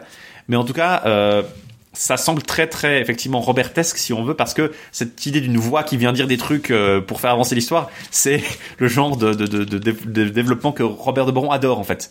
Et il y en a Mhm. vraiment partout dans Perceval dans, euh, dans, dans, dans Perceval après ça et aussi avant dans, dans le Joseph d'Arimathie. Donc c'est pas très subtil c'est même assez euh, cliché mais ça marche. Donc Bah, ça va devenir une marque de ce genre de littérature. Je veux dire, la voix qui annonce au chevalier ce qu'il doit faire ou ce qu'il doit, f- ça va devenir aussi une des marques du Voilà. merveilleux dans cette littérature. Mais jusque-là, c'est relativement peu présent. Il y a des Ouais. gens qui viennent parler, euh, typiquement dans euh, le Conte du Graal, c'est Bah, c'est des gens moches qui viennent Voilà. euh, crier dessus. Euh, mais là, c'est une voix. Et euh, le manuscrit de Modène l'omet. Beaucoup de gens pensent que le manuscrit de Modène, en fait, est meilleur parce que son rédacteur a fait exprès de clarifier l'histoire, de la rendre un peu plus cohérente. Et effectivement, même si les versions de la, du Joseph en prose et du Merlin dedans sont un peu moins, sont pas les versions de référence, elles sont assez bien intégrées ensemble. Il y a des efforts faits pour rendre la lecture du cycle complet intéressant. Et c'est peut-être pour ça que c'est aussi intéressant de lire le manuscrit de Modène en entier, depuis son euh, Joseph jusqu'à son Perceval. Euh, ce qui nous amène donc, le début est quand même assez différent. Euh, le centre de l'histoire, le cœur de l'histoire va beaucoup ressembler à ce qu'on a vu dans les continuations et le conte du Graal, beaucoup d'épisodes repris, très souvent en changeant un peu le sens ou en rajoutant des explications. Le début est très différent, donc la mère de Perceval meurt de chagrin quand il part, mais pas parce que ses frères et son père sont, auraient été morts au combat ou ce genre de choses. Non, non, euh, c'est parce que elle a peur que des bêtes sauvages le mangent et donc elle meurt. Voilà. Perceval arrive à la cour du roi Arthur, il s'intègre relativement bien.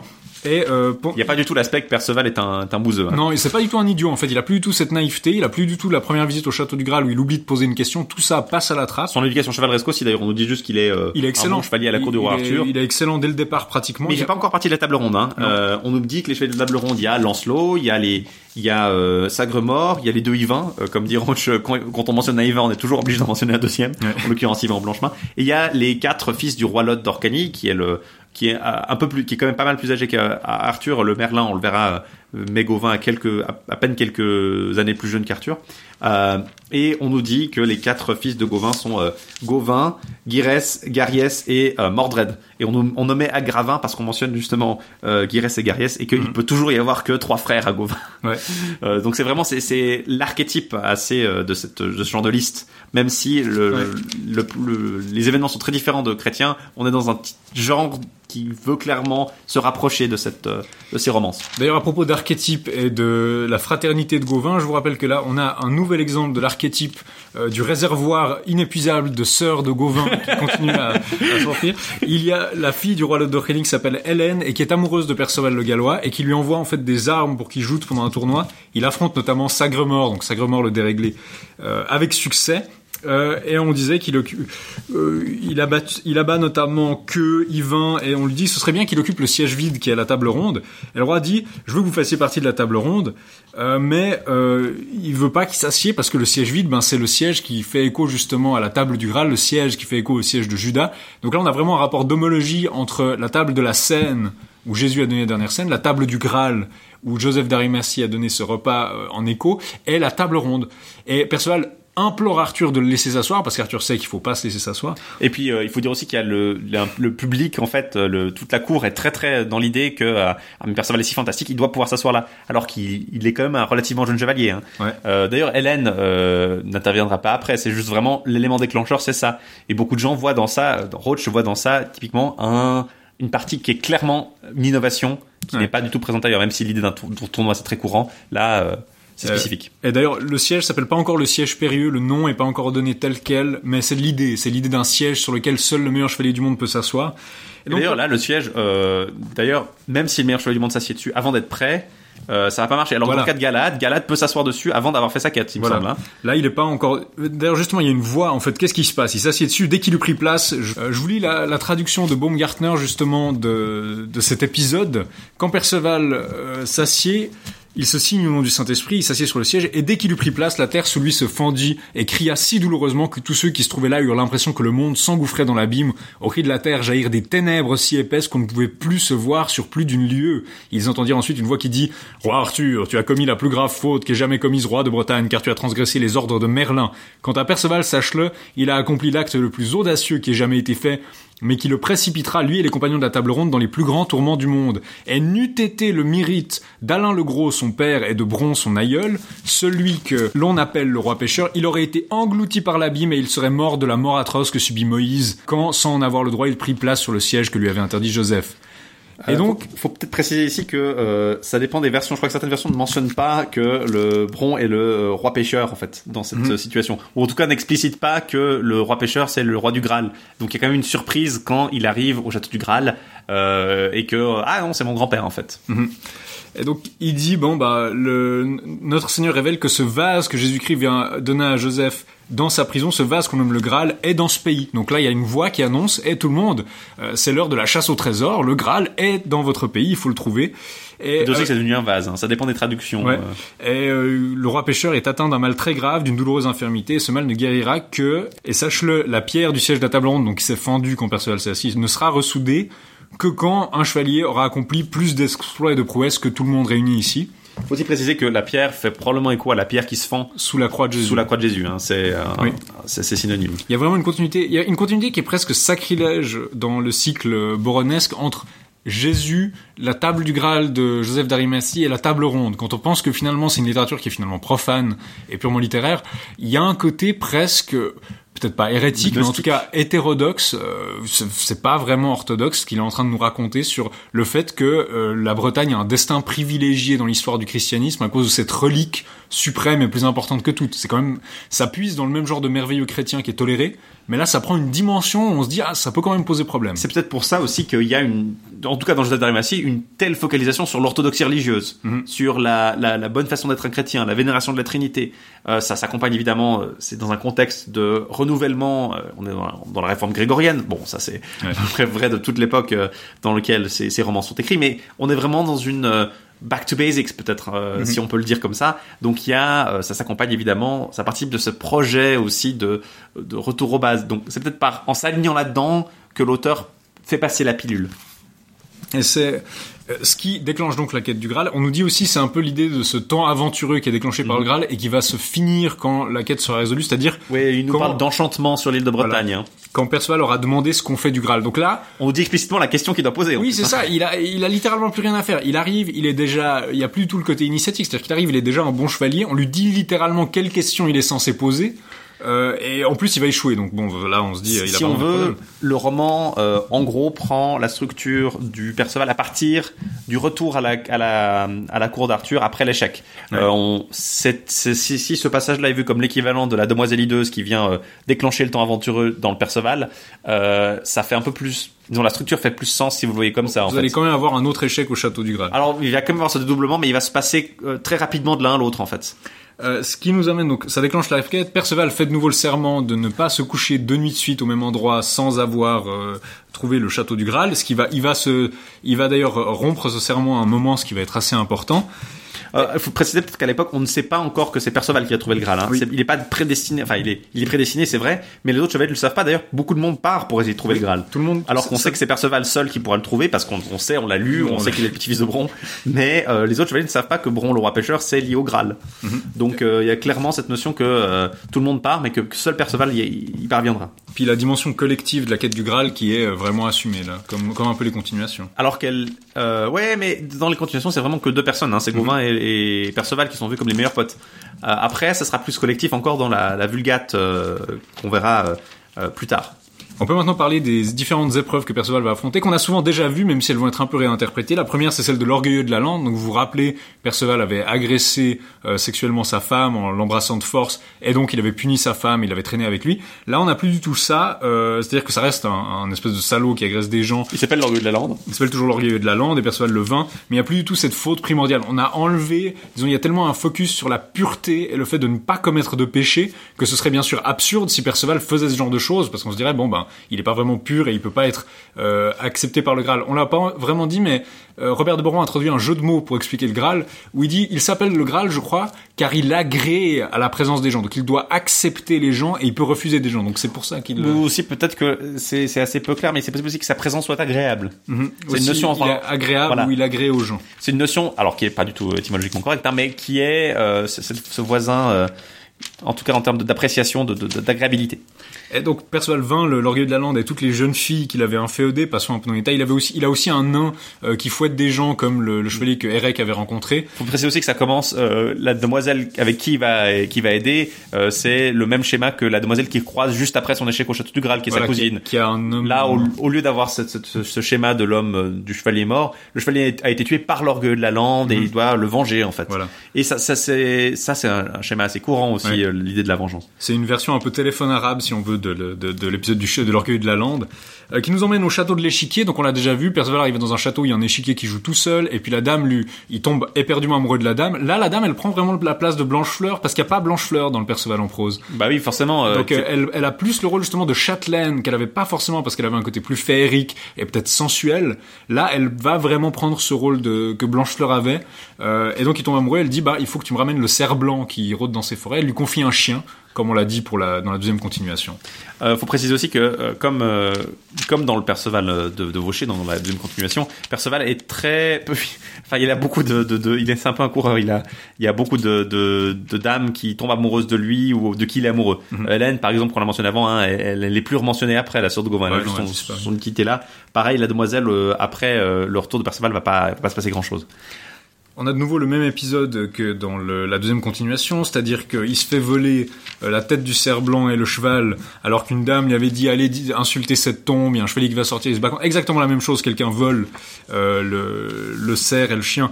Euh, ça, va être expliqué d'une manière peut-être un peu plus, ça va être plus contextualisé que là, mais on a exactement la même chose. Puis il part et il essaie de trouver, retrouver ben, le cerf blanc et le chien. Ça va de nouveau servir un peu de fil rouge pour la partie centrale. Il arrive dans la Gaste Forêt, euh, qui est donc la terre de sa mère, euh, et il rencontre une jeune fille qui était sa sœur, mais qui le, apparemment le, Le reconnaît pas tout de suite. hein, pas tout de suite. Comme dans Perceval. Elle lui dit oh, j'avais un frère, nous étions de la même mère et du même père, blablabla. Ah, c'était sa cousine dans le Perceval. Euh, bah, il y avait sa, il y avait sa sœur aussi à un moment. Hein. Il, Oui. il allait voir sa, une une, euh, une sœur. Non, c'est dans le Père Lesbos qu'il voit sa sœur. Oui. Je crois que c'est sa cousine effectivement dans Perceval. Bref, il a, il, il va avec sa sœur à un moment. Sa sœur l'amène à l'ermite. Donc là, on est de nouveau dans la plutôt la visite à l'ermite proche de celle de la continuation plutôt que celle du conte du Graal. Hein. Mhm. Euh, et de nouveau visite à l'ermite. Euh, qui lui révèle d'ailleurs euh, prenez soin de, de, de suivre il lui parle de son de sa lignée justement il dit prenez soin de suivre ces hommes donc le roi pêcheur C'est non. là qu'on a vraiment l'idée que parce parce que Perceval connaît déjà le Graal, hein, Mhm. c'est là qu'il y a vraiment l'idée que Perceval va être le descendant des gardiens du Graal. C'est juste pas ça en fait. C'est c'est le seul élément qu'il connaît pas vraiment. Mhm. Et c'est là que ça va lui être expliqué. il dit est- on dit que cet oncle justement cet oncle ermite est venu de la terre de Judée de la région de Jérusalem en ce pays c'est l'un des frères de votre père Alain le Gros et s'il demande à Jésus-Christ dans ses prières que Dieu vous guide donc c'est un des frères un des un des onze frères d'Alain le Gros donc théoriquement c'est Ouais, le problème c'est qu'on nous avait dit dans l'introduction du Perceval que bah, Ouais. ils sont... donc comme on vous l'avait dit avant, hein, c'est possible que la- le sens est censé être Petrus, mais c'est Ouais. pas très clair. Euh, de nouveau, hein, c'est c'est- cette immédiateté entre la lignée de, de, de Perceval, enfin entre la génération de Perceval et la génération de Bron, qui est quand même très curieuse, euh, puisque c'est quand même censé se passer un peu plus tard. Mais enfin, euh, il y a cette euh, cette proximité là. et là, il faut aussi aussi, c'est assez marrant. Après être parti de chez l'ermite, vous vous souvenez dans la visite à l'ermite, dans Perceval, il tue Ah, un sur le- chevalier sur le sur le chemin, dans la deuxième continuation. Et l'ermite lui dit c'est pas bien de tuer des gens. Et là il dit ah merde. Euh, sauf que là, l'ermite lui a dit ça et après ça il tue un chevalier. et il se dit zut j'aurais pas dû le tuer Enfin, il, il le tue un peu involontairement. hein. Il faut dire que le chevalier euh, veut, veut enlever sa sœur, il le met à terre, il essaie de pas le tuer, mais il le tue accidentellement. Il est très contrit. Donc c'est peut-être ce sens que Perceval ici dans cette version bah il a beau faire, euh, il, il faute plusieurs il fois. faute, mais c'est pas sa faute. C'est vraiment, il a vraiment essayé de faire, con- de pas Et faire. Il n'y a plus du tout cette idée de péché primordial quant à sa, enfin, son, son péché quant à sa mère, le fait d'avoir abandonné sa mère a plus du tout la même place, même si elle est morte. Bon, sa sœur va mourir après euh, dans Oui. des circonstances assez proches de celles de sa Non, mère. il, hein. il perd tout le monde autour de lui, mais voilà.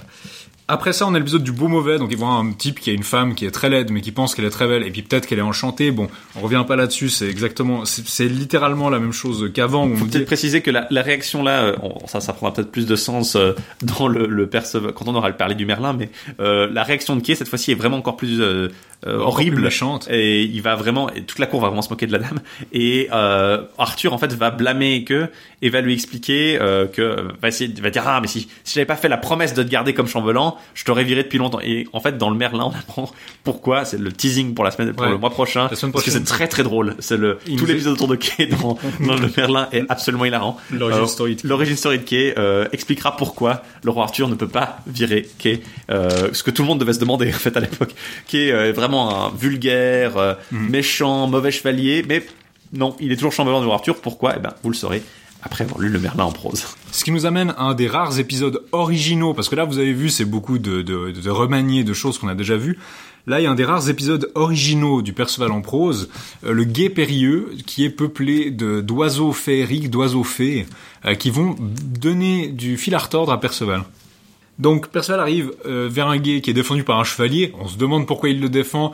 Vous commencez peut-être à deviner que les chevaliers qui défendent des zones arbitraires d'autres chevaliers, c'est qu'ils ont fait une promesse à leur dame. Généralement, c'est ça. Ben là, c'est la même chose. Il a fait une promesse à sa dame qui est un peu féerique. Il s'appelle Urbain. Il est le fils de la reine de Noirépine. Le roi Arthur l'avait fait chevalier. Et puis, alors qu'il chevauchait à l'aventure, il s'est mis à pleuvoir comme si le ciel tout entier allait se déverser un énorme orage qui grondait l'air sillonné d'éclairs. Et euh, il s'est retrouvé dans le plus beau château du monde et il y a une dame justement qui l'a pris sous son, sous son aile euh, et elle lui a fait prêter serment de, de la suivre et de faire tout ce qu'elle désirait c'est ce qu'il va faire et du coup voilà je suis obligé de, de, la suivre dans son espèce de château invisible et euh, vous serez dans la tente qui est juste à côté de, ce château et vous défendrez le guet contre les chevaliers. Voilà, donc il lui raconte ça. Perceval réussit euh, à le battre et à le faire s'arrêter de, pour lui raconter l'histoire, etc. Puis, euh, tandis que Perceval parlait avec le chevalier et lui ordonnait de ne plus interdire le guet périlleux, il lui dit donc non, non, tu vas arrêter de défendre ce guet. Il entendit un tel fracas qu'il lui sembla que toute la forêt s'engloutissait dans l'abîme, et dans cet effroyable tumulte s'élevèrent une fumée et des ténèbres si épaisses qu'on ne pouvait plus se voir sur près d'une demi-lieue. Puis, du sein des ténèbres se fit entendre une voix très forte et pleine de douleur qui dit Perceval le Gallois, nous te maudissons dans la mesure de nos faibles forces de femmes, car tu nous as causé aujourd'hui la plus vive douleur que nous ayons jamais éprouvée, et il en résultera pour toi, sache-le, de grandes peines. Et la voix dit au chevalier à côté de Perceval de continuer à se battre, en fait, l'enjoint de continuer à se battre malgré le fait qu'il ait été vaincu, sinon euh, il la perdra. Et le chevalier dit ah non, euh, permettez-moi de m'en aller, Perceval, il le supplie. Euh, et il commence à essayer de s'enfuir et finalement reprend le combat. Euh, il continue à se battre contre Perceval. Perceval est offusqué parce que bah, il l'a quand même vaincu et il lui avait fait, bah, avaient promis de pas, pas se battre. Mais apparemment, euh, la dame, l'amoureuse de ce chevalier, a une telle emprise sur lui qu'il peut pas supporter l'idée de la perdre et donc il se remet à se battre. Et Perceval, Il est attaqué par, par un vol d'oiseaux en fait. une nuée d'oiseaux qui obscurcit le ciel entier. Alors c'est pas clair si le, parce qu'on avait déjà vu la terre s'obscurcir quand le, le, le Perceval s'était assis sur le siège, donc on sait pas si c'est de nouveau la même chose ou si effectivement le ciel s'était obscurci justement à cause des oiseaux. Il va en fait attaquer un oiseau, le blesser à mort, et le- l'oiseau va tomber et se transformer en une dame, le Oui. corps d'une dame morte. Et là, Perceval va être horrifié, et les oiseaux vont partir en emportant le corps de la dame. Et euh, là, le chevalier va finalement arrêter de se battre et lui expliquer la merveille qu'il vient de voir, et lui expliquer qu'en fait, euh, euh, ces, oiseaux étaient effectivement les dames, et la dame du chevalier et ses, compagnes, et qu'elles sont venues l'aider. Mais une fois qu'il les a battus, bah voilà, c'est fini. Et vu qu'il est un des plus, un des meilleurs chevaliers de tous les temps, il a, il a pu les battre simplement. Et en fait, la, euh, le chevalier explique que la, la jeune dame qu'il a, qu'il a blessée, enfin qu'il a tuée apparemment, est en fait seulement blessée et qu'elle sera en avalon maintenant. Oui, bon, ça va être un euphémisme euh, souvent pour la mort hein, dans les romans. Donc, euh, je sais pas si elle est si en si bon état. Ça, c'était la sœur en fait de la demoiselle qui aimait le chevalier. Enfin, le chevalier est très très cool et très très euh, heureux euh, et il le laisse partir finalement pour rejoindre euh, sa damoiselle et, et les jeunes femmes de celle-ci. Voilà, Perceval voit derrière lui qu'il est emporté au milieu de grandes manifestations d'allégresse et il pensait qu'il allait rattraper ce groupe, mais en fait ils, ils ont disparu quelques pas après. Euh, ça c'est une des autres portions du merveilleux du Perceval en prose. Et souvent Perceval voit un truc et il le voit disparaître. Alors nous euh, ça nous semble assez habituel, mais en fait finalement c'était pas encore si cliché que ça dans ce genre de littérature à ce moment-là. Là, on voit vraiment le côté où euh, Féerique, hein. j'ai vu un enfant dans un arbre, mais maintenant il n'y a jamais eu d'enfant dans cet arbre. C'est- C'est impossible. C'est vraiment spooky. Et cet épisode avec les oiseaux qui se changent, en- les femmes qui se changent en oiseaux plutôt, plutôt que l'inverse. Ah, enfin, dans, dans ce qu'on voit, c'est qu'un oiseau qui se change en femme. hein. Les, les, les oiseaux qui changent en femmes euh, féeriques. Généralement, on voit là-dedans une espèce de merveilleux celtique, peut-être breton, gallois, on sait pas trop, mais on voit probablement un épisode plus vieux. Euh, surtout que dans le, euh, par exemple, il s'appelle Urbain, et certains font une connexion avec le Owain euh, gallois, parce que dans le rêve de Ron Abouy, vous avez Owain et Arthur qui jouent aux échecs, et euh, Owain est un peu mauvais perdant, et il embête Arthur avec ses oiseaux. Euh, donc il y a des gens qui font une connexion avec ça, par exemple.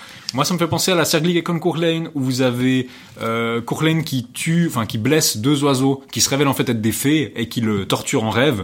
Euh, donc de nouveau des femmes qui se changent en oiseaux. Peut-être qu'on a effectivement une espèce de, de, de motif folklorique sur des femmes oiseaux. Euh, Je crois qu'il y avait des sorcières qui ressemblent un peu à des harpies dans le Pérédour aussi. donc on a peut-être un, un motif certainement plus ancien. En tout cas, il y a des gens, ça c'est un peu dans la balance de la question si le Perceval en prose, est-ce que c'est une compilation euh, pas très originale ou est-ce qu'il y a une source plus ancienne Certains pointent là-dessus et disent ah ça, on le trouve nulle part ailleurs. Peut-être que c'est pas si, peut-être que c'est pas juste l'œuvre d'un prête-plume euh, médiocre qui a combiné plein de trucs. Peut-être qu'effectivement on a quelque chose d'un peu plus vieux. Ce qui nous amène un peu à la, on est déjà un peu à la fin euh, de l'histoire de Perceval en fait. Il est même pas encore arrivé au château du Graal, c'est maintenant qu'il arrive au château du Graal. Il arrive au château du Graal, mais euh, on est déjà un peu sur, sur la fin. Il voit d'abord des, des enfants dans un arbre qui se qui se sont nus et qui sautent de branche en branche, qui se prennent par le cou et qui jouent ensemble. Il Ça, est c'est un, un écho de la deuxième continuation de nouveau. Voilà, il y avait qu'un seul enfant. Il y avait qu'un seul enfant qui grimpait et qui disparaissait dans l'arbre, mais là vous avez deux enfants. Euh, donc il voit ces deux enfants dans un arbre à côté d'une très belle croix et qui jouent, il les appelle et ils lui disent Nous sommes venus te parler du paradis terrestre, d'où fus jeté avant, avec la permission du Saint-Esprit. Tu as entrepris la quête du Graal, que garde Bron ton grand-père. Donc voilà, là on lui répète, enfin voilà, on, on l'épelle encore une fois pour Perceval. Celui que l'on appelle dans de nombreux pays le roi pêcheur. Tu prendras donc cette route, là devant, toi, à droite. Avant que tu ne la quittes, tu verras, sache-le, ce par quoi tes épreuves seront terminées, si du moins tu en es digne. Alors il réfléchit un peu en disant est-ce que je vais suivre cette route, ce conseil? Il relève les yeux, ils ont disparu, et la croix aussi, l'arbre, tout a disparu, et il se demande s'il avait eu affaire à quelques des spectres ou des fantômes. Enfin en tout cas voilà, on a ce côté un peu euh, de choses qui disparaissent euh, face à Perceval. Il faut dire que le Merlin, euh, dans une ombre en fait, apparaît là et lui dit que euh, il devrait suivre le conseil des enfants parce que leur, leur conseil Alors, est bon en fait. Il y a, il y a- il y a une voix qui l'apparaît qui lui dit Perceval, Merlin, celui dont tu as si souvent entendu parler, te fait savoir que tu ne dois pas faire fi des indications qu'ils t'ont données. Donc est-ce que c'est Merlin ou est-ce que c'est en tout cas une voix désincarnée euh, lui dit suis ce chemin et tu auras accompli la prophétie que notre Seigneur fit à Joseph. Euh, autrement dit, l'avènement du tiers homme, donc le troisième homme qui était annoncé dans le roman de l'histoire du Graal. Donc là, bah, en suivant la route, il tombe sur le roi pêcheur qui pêche dans son bateau, hein, euh, qui est un vieil homme euh, dans des, draperies très riches. Le roi pêcheur l'invite à monter, remonter la rivière et à le retrouver à son château. Euh, alors, il, Perceval poursuit, euh, remonte la rivière, et il, pour un moment, il voit pas le château, donc il, est en train de maudire le pêcheur pour lui dire ah euh, tu, tu m'as raconté des blagues, ah il m'a raconté des blagues vraiment cet abruti.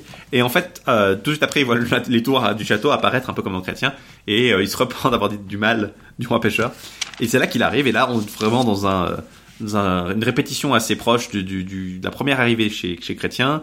Il l'accueille, mais sauf que là, on, on nous dit clairement, hein, on nous répète, Perceval c'est son petit-fils, il arrive, euh, et par contre ce qui se passe, euh, c'est qu'il il est très euh, confortablement reçu, mais il ne dit pas grand-chose. Il n'y a pas les grandes retrouvailles. Il sait pourtant que c'est son grand-père, mais il dit pas, je suis ton. Non, mais là, il a, il toutes les clés. Il sait qui c'est, il sait ce qu'il doit demander. Il, littéralement, ça a été épelé pour le lecteur comme pour le héros de ce qu'il devait faire. Et pourtant, il va quand même réussir à échouer. Et comme Gauvin dans la, comme Gauvin au château du Graal, il va s'endormir. Et, euh, et puis voilà, échouer. Il y a peut-être quelques, de- de- quelques petites différences quand même avec le, le cortège du Graal. Le cortège du Graal ici euh, a un, c'est mené par un garçon qui porte le, le Graal et pas par une jeune fille. Peut-être aussi par euh, justement euh, orthodoxie religieuse, puisque Ouais. si le Graal contient l'Eucharistie, Alors, il faut pas une femme ne peut pas le tenir, évidemment. Euh, et là, la différence principale, c'est que vu qu'il n'y a pas de gouvernement de gore pour ne pas poser de questions, euh, certains, euh, le, le Dido, je crois, dit que c'est son, son oncle ermite qui lui avait dit pas proposer de questions, sauf que l'oncle ermite ne dit clairement pas ça dans le texte. Ouais. Et le manuscrit de Modène remplace ça par la mère. Alors, c'est un conseil qui marche un peu mieux parce qu'on on aurait pu imaginer que la mère lui aurait dit ça quand il était gamin, mais c'est un renversement voilà. complet de euh, ce que disait Chrétien, justement.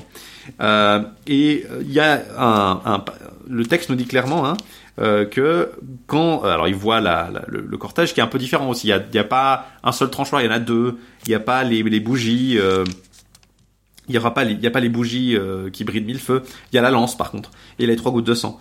Et au deuxième passage du Graal, quand Perceval ne dit rien, on- le texte nous dit que le Bron réalise qu'il n'y a aucune question qui va venir et qu'il est de plus en plus en colère, enfin qu'il est de plus en plus euh, énervé parce que bah ça vient pas. Euh, et là, Perceval se dit non, mais euh, je veux pas poser la question. Et nous, on nous répète, si Perceval avait posé la question, le roi serait soigné, tout serait parfait. Euh, et le roi voit bien que Perceval veut dormir, et donc il ordonne bah, qu'on prépare un lit. Et comme dans euh, le, récit de, Chrétien, mais aussi de la première continuation, Perceval se dit ah, ah bah, je vais poser la question demain. quand je me réveille, comme ça, c'est un bon compromis. On, on voudra pas pour me demander le lendemain. Et quand il réveille, eh ben, il y a rien. C'est vide. Tout a disparu. Il est, euh, il- la, la maison n'est pas vide, mais enfin la maison est vide, mais elle est toujours là, mais il n'y a plus personne dedans. Et il, il sort et il décide d'aller retrouver quelqu'un, euh, essayer de voir si quelqu'un est parti euh, pour demander la signification. Et euh, là, justement, il voit en sortant une jeune femme qui est la plus belle que nul homme ne pourrait trouver et qui est en train de pleurer. Et c'est elle qui lui explique euh, que euh, encore, une fois, qu'il est vraiment un abruti, qu'il euh, fallait poser la question et qu'il était vraiment, euh, là, il est vraiment en détresse parce qu'il sait, ouais, il aurait dû le faire. hein. Et il décide qu'il ne se reposerait pas tant qu'il n'aurait pas retrouvé son grand-père et qu'il n'aurait pas posé la question, toujours en promettant de ne pas rester deux jours de suite. Euh, C'est clairement un écho de la, de la rencontre qu'il a avec sa cousine dans le conte du Graal, sauf que là, c'est pas sa cousine. Il n'y a pas cette révélation familiale. Euh, elle lui dit pas euh, qu'elle a un lien avec lui. Mais elle lui dit aussi, je trouve intéressant, tu as échoué, sache-le, parce que tu n'es pas encore assez sage ni assez preux, et que tu n'as pas encore fait assez d'exploits, de hauts faits, de nobles actions pour devenir le gardien du précieux vase. Donc là, on a la notion que le Graal n'accepte que certaines personnes qui sont assez vertueuses, euh, que ce soit sur le plan purement religieux dans le, le Joseph, ou ici sur le plan de la chevalerie, et donc que euh, ici c'est plus vraiment une faute morale entre guillemets, c'est plus vraiment un, un péché qui l'empêche de faire ça, mais c'est juste qu'il est pas assez digne encore. Il est, il, a- il est pas au fait de sa de sa prouesse chevaleresque qu'on avait déjà vu dans les Ouais, continuations ça, aussi avec le motif de l'épée, proche de, de la première et de la deuxième continuation. avec le motif de l'épée qui est pas encore complètement euh, réparé par euh, par lui qui les met ensemble. Et là, on a la même chose, et donc euh, ça va permettre de poursuivre l'histoire et de conclure certains des arcs, à commencer par justement le chevalier de la tombe. Euh, il croise, pareil que dans la deuxième continuation, il trouve la tête du cerf blanc avec le braque. De la même manière, la tête elle est accrochée à un arbre, il voit une dame à côté, il dit c'est à moi. Euh, le chevalier revient de la chasse avec le braque, il le combat, il le prend. Euh, le chevalier lui explique par contre, celui qui sortit, il lui explique pareil, le chevalier qui t'a battu de, la tombe, exactement comme la deuxième continuation, mais cette fois, il dit c'était un des meilleurs chevaliers du monde, sa prouesse était telle qu'une fée en tomba amoureuse. Or dès que mon frère vit cette fée, il s'en est pris lui aussi, il s'en fallait de peu qu'il ne perdit la raison chaque fois qu'il se trouvait auprès d'elle. Elle finit par lui demander de le suivre. Donc de nouveau, on a une de ces fées qui emmène son, amant, euh, qui le séquestre un peu pour l'emmener euh, dans ses châteaux invisibles.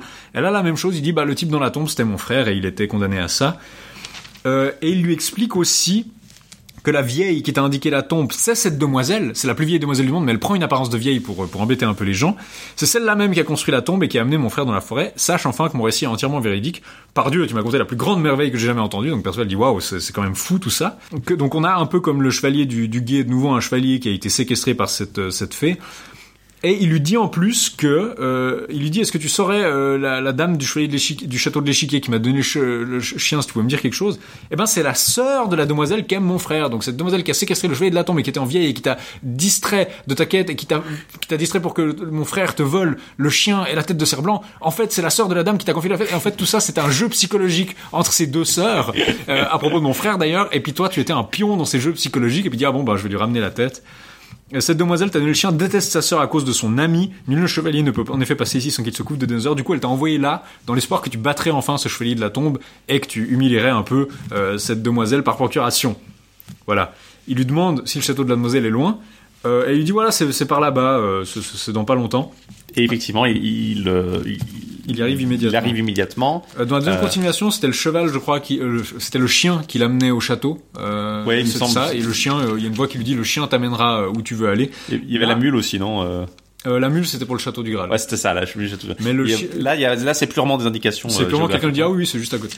Et du coup, elle, euh, elle arrive, la dame aux ah, je serais un peu fâché, euh, je pourrais être un peu fâché avec toi, tu y reviens si tard. Il lui explique toutes les aventures qu'il a eues entre temps, et elle lui offre, s'il a, vu qu'il a rempli sa mission, en fait, de battre le, le l'amant de sa sœur, de rester, et de devenir maître du château. Donc là, elle a vraiment ce rôle de Blanche-Fleur, en fait, où elle, elle est la châtelaine, elle lui propose de prendre euh, le- la- sa place de maître du château. Mais on peut aussi y voir une, un parallèle avec le château du Graal. Euh, Oui. si elle, s'il reste là, il pourra pas être le roi du château du Graal, et c'est un peu une tentation. Euh, elle est une fée, elle est pas vraiment très, très, très catholique. C'est clairement une woman as the temptress, comme le dirait Joseph Campbell. Voilà. Euh, bref, on est dans cette dimension assez, assez tentatrice, justement, qu'il va effectivement. euh, Il dit je peux pas, j'ai- promis de jamais passer plus d'une nuit euh, dans un château et je peux pas rester une nuit parce que j'ai déjà passé une nuit. Donc là c'est même pas euh, des nuits d'affilée. Ouais, c'est vraiment une nuit dans un seul château. Je peux dormir à une seule nuit à une seule location. Euh, Et il part et ça le ramène chez son oncle ermite. Euh, mais après 7 ans d'aventure quand même. Hein, Oui. euh, il... C'est plus les 5 ans de la deuxième continuation, là on est à 7 ans. Ouais, il a 7 ans. On nous dit qu'il envoie des centaines de prisonniers à la cour du roi Arthur, ce qu'il a déjà fait hein, pendant tout le récit. Oui. Comme dans, le dans le- la version de chrétien, il envoie des prisonniers euh, qui sont immédiatement acceptés et, Oui. et libérés d'ailleurs. Euh, mais euh, de nouveau, pendant 7 ans, il ne pense pas à Dieu, il ne met pas pied dans l'église ou dans une euh, la même formulation que chrétien, littéralement euh, église ou mon- église ou Moutier. Église ou Moutier, exactement. Euh, et donc, du coup, là, euh, il voit de nouveau cette pro- procession euh, de, de pèlerins, enfin de, de, de- de processionnaires qui euh, prient avec leur capuche et leur cape. Et euh, c'est là que euh, il, se revient, il se souvient de Christ et euh, il retrouve son oncle. Euh, et, euh, et là, c'est ça qui est rigolo, c'est que là, il nous dit que chrétien ne dit rien de tout ça, ni Les autres les autres trouvères. Mais euh, c'est assez marrant parce que c'est littéralement dans Chrétien ça. Oui, c'est ça, c'est un épisode qui est vraiment dans Chrétien. Il dit euh, Chrétien 3 ne parle pas de ça, pas plus que les autres ouverts qui en ont fait la matière de leur rime délectable. Nous, cependant, nous n'en disons que ce qui concerne notre récit, que ce qu'en fit transcrire Merlin à Blaise, son maître. Donc là, on a vraiment une connexion avec le Merlin, dont on parlera la prochaine fois, sur comment le récit a été transmis. Logiquement, Merlin a pu le transmettre à n'importe quel moment, puisqu'il peut voir le futur, donc il a pu l'écrire à n'importe quand. Il l'a dit à son maître Blaise qui vit dans le Northumberland, donc en Northumbrie, euh, qui était si vieux qu'il ne pouvait à peine se tenir debout. Euh, et Merlin nous a vu et savait exactement ce qui arrivait à Perceval chaque jour.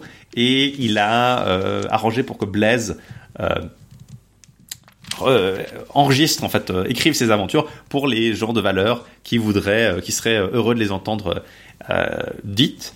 Et on trouve dans les récits de Blaise, dictés par Merlin, que Perceval est resté à la maison de son oncle pour deux mois. Et je crois que c'est la différence avec euh, euh, Chrétien, justement, que Perceval n'est pas resté deux mois dans Chrétien. Non, Euh, ce qui d'ailleurs pose problème parce que euh, si Perceval avait fait de rester pas plus de deux jours au même endroit, là, oui, c'est vraiment raté. Hein. Et en fait, et on nous dit, au fait, au moment où il arrive chez son oncle, sa sœur est morte. Hein.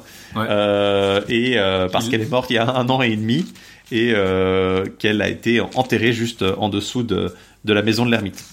Et là, Perceval pleure, dit des prières pour la- la- l'âme de son euh, de sa sœur et euh, son oncle encore une fois lui offre possession de son château, euh, du château d'Alain le Gros que, où vivait sa sœur, mais euh, qu'il ne peut pas rester là parce que ce serait trop triste en fait pour lui Oui. dans cette maison vide de tous, les gens qu'il a aimés. Il dit Je n'en ferai rien du temps me donner le royaume du puissant roi Arthur. J'en ai fait trop de peine à voir la maison de mon père si vide que je n'y trouverai aucun membre de ma famille.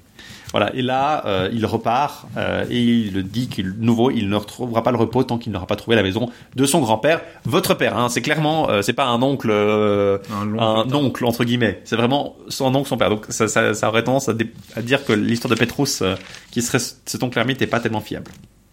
Euh, ce qui nous amène au tournoi du Blanc-Chastel. Donc Perceval va s'illustrer dans un tournoi de nouveau. Je vais passer assez vite là-dessus. Il chevauche jusqu'à huit jours avant la Pentecôte.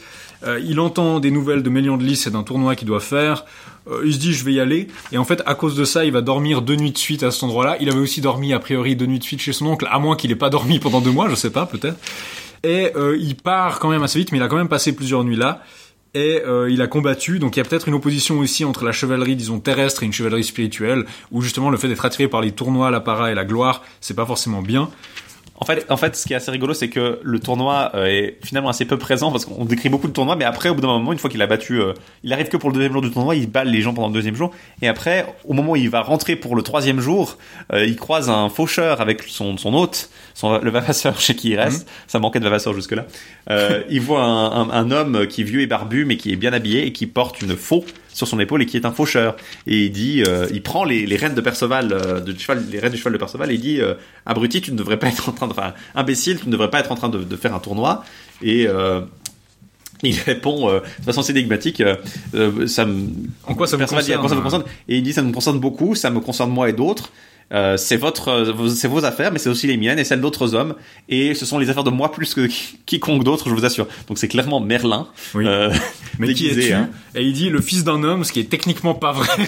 Non, non, il dit, euh, je, je crois qu'il dit, le, enfin d'un homme, il dit, je le suis le fils de, de, de quelqu'un que tu ne connais à peine, Oui. ce qui veut dire qu'effectivement Perceval ne connaît pas le diable. Il, euh, il vous connaît, il te connaît mieux que tu le connais lui, mais euh, je te le dis, aucun homme ne bénéficie de sa, de sa connaissance de lui, donc en gros, euh, parce que Ouais. ça n'apporte rien que du mal, c'est clairement le diable. Euh, et euh, Perceval est confus par les paroles énigmatiques de Merlin, ce qu'on Ouais. va quand même pas mal voir dans le Merlin où il dit des, des trucs énigmatiques. Puis les gens sont, sont des idiots, ils comprennent pas. Toujours. Et là, après, au bout d'un moment, quand il le prend à part, il dit bon, en fait, je suis Berlin, je viens de Northumberland pour t'aider.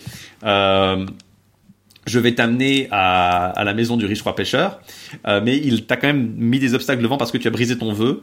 Euh, alors, il vient de le briser, donc c'est un peu curieux. Euh, parce qu'il n'y a pas, il y a pas vraiment d'obstacles maintenant. Ouais. Les obstacles ils étaient avant. Donc peut-être que c'est rétrospectivement en fait. Oui. Il a eu les obstacles parce qu'il savait qu'il allait passer deux jours pour ce tournoi. tu, tu curieux. juré de pas dormir deux nuits sous le même toit et tu as passé deux nuits chez le Vavasseur et Perceval dira j'avais pas fait gaffe. Euh, et dit, tu, tu seras alors tu seras puis Merlin lui dit tu seras plus facilement pardonné. Donc là on a quand même l'étour- l'étourderie de Perceval qui est plus la cause de son malheur mais en fait qui qui légitime sa seule faute vraiment. C'est- C'est c'est- c'est là que, en fait, on peut dire du mal du, du Perceval en propre, parce que le récit est quand même assez, euh, Assez solide encore. assez solide, hein, c'est Pour une- c'est- c'est assez dense, mais il y a quand même, c'est c'est- c'est- ce- ce- c'est assez curieux. On se gratte la tête. C'est peut-être là qu'on voit justement les, les problèmes de d'accommodation en fait du récit pour remettre les, pour y ajouter les récits de d'autres euh, d'autres sources. Euh, donc euh, il dit, euh, le, alors, Merlin évidemment euh, peut pas le dire ça clairement. Il dit alors je vais t'amener euh, sur un chemin qui t'amènera à, la- à la maison de ton grand-père en moins d'un an. Euh, puis euh, Perce- euh, Perceval dit oh, pff, tu peux pas m'amener un peu plus tôt Ah c'est simple mais ce n'est pas simple. tu pourrais y être d'ici ce soir. Mais tu y seras- définitivement en dessous d'un an. En tout cas, ça te mettra au plus un an. Et il dit, euh, je le ferai si Dieu me l'accorde. Et il s'en va. Et donc là, Mais, a- mais, mais souviens-toi de bien demander. Il le rappelle quand même. Hein, souviens-toi de bien demander. donc là, Euh, disons, c'est la version, c'est la version du, du, du, du, vélo à roulette de la quête du Graal, là, c'est vraiment. la version, a- pour rester dans le, le, la- petit- la version Mario, euh, easy- c'est- le easy mode dans Mario Non, c'est ça, c'est le mode facile de la quête du Graal. Genre, Merlin, il dit, hé, hé C'est euh, le Clippy, tu sais. Euh, It looks like you're trying to find the Holy Grail.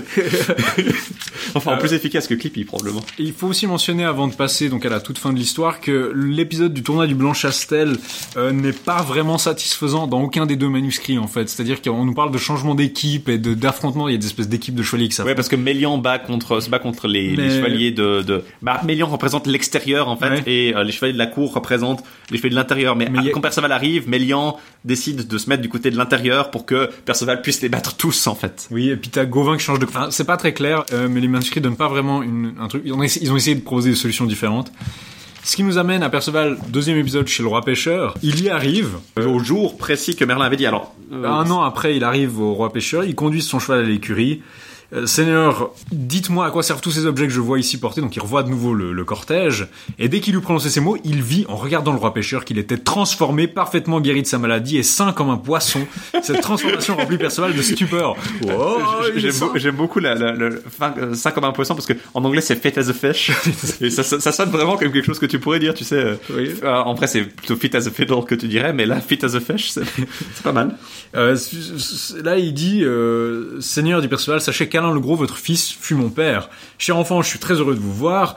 Euh, sachez que vous avez devant vous la lance avec laquelle Longin frappa Jésus sur la croix. je suis mon cher ami très heureux de te voir Et il dit c'est avec ce gra- le Graal, qu'est le sang qu'on a recueilli le sang qui sortait de ses plaies, dans le flot courait jusqu'à terre et que Joseph a recueilli, nous l'appelons Graal, car il agrée à tous les hommes de bien et à ceux qui peuvent rester en sa présence. Donc le Graal, c'est ce qui agrée. Donc là, on a un petit calembour de, de Joseph. là c'est vraiment clairement euh, qui euh, réjouit le cœur des hommes hein, Qui, le qui, qui aide, euh, qui est agréable au cœur des hommes. mais à ceux qui euh, aux hommes de valeur qui peuvent rester en sa présence Oui. Euh, le Graal ne tolère pas la présence des pêcheurs Et ensuite, Bron explique à Perceval les paroles sacrées que Joseph lui a apprises, les paroles que je ne peux ni ne dois vous répéter. Donc vous avez un côté un peu gnostique comme ça de, de transmission secrète. Il l'instruit dans la foi Ça, du c'est Seigneur. le, le narrateur hein, qui dit euh, Oui, qu'il ne peut pas répéter les paroles en question.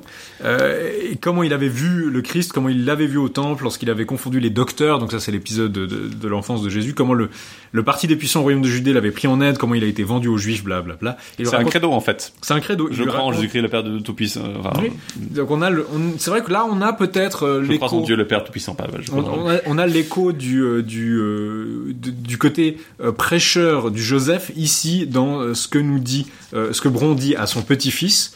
Il lui conte la vie exemplaire de son ancêtre, etc.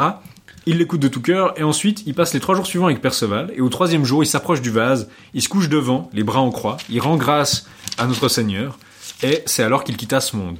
À ce moment même, Perceval s'approchant de lui vit David avec donc le roi David avec sa harpe et une profusion d'anges portant des encensoirs qui attendaient l'âme de Bron et qui l'emportèrent dans la gloire des cieux auprès de son père qu'il avait si longuement servi. Perceval devient roi du Graal. Ce même jour, Arthur est à la table ronde. On entendit un fracas terrible et on voit que la pierre du siège qui avait été brisée par Perceval se ressouda. Tous furent remplis de stupeur car ils ignoraient ce que cela signifiait. Merlin va alors auprès de Blaise et lui conta ce qui était arrivé. Quand Blaise lui écoutait, il lui dit Merlin, tu m'as dit que lorsque ces choses seraient accomplies, tu m'emmènerais vivre auprès du Graal. Et Blaise lui dit Oui, allons-y. On y sera d'ici demain. Et il Blaise, Merlin puis Blaise et euh, Arthur demande à Merlin ce qui s'est passé, Attends, ce que ça Ah, signifie. je- justement. Euh, donc Merlin euh, effectivement amène Blaise et lui dit qu'il sera là avant le lendemain. Et là nous dit le manuscrit de, de Modène, euh, Merlin prit Blaise et l'amena à la maison du roi pêcheur dont le nom était Perceval.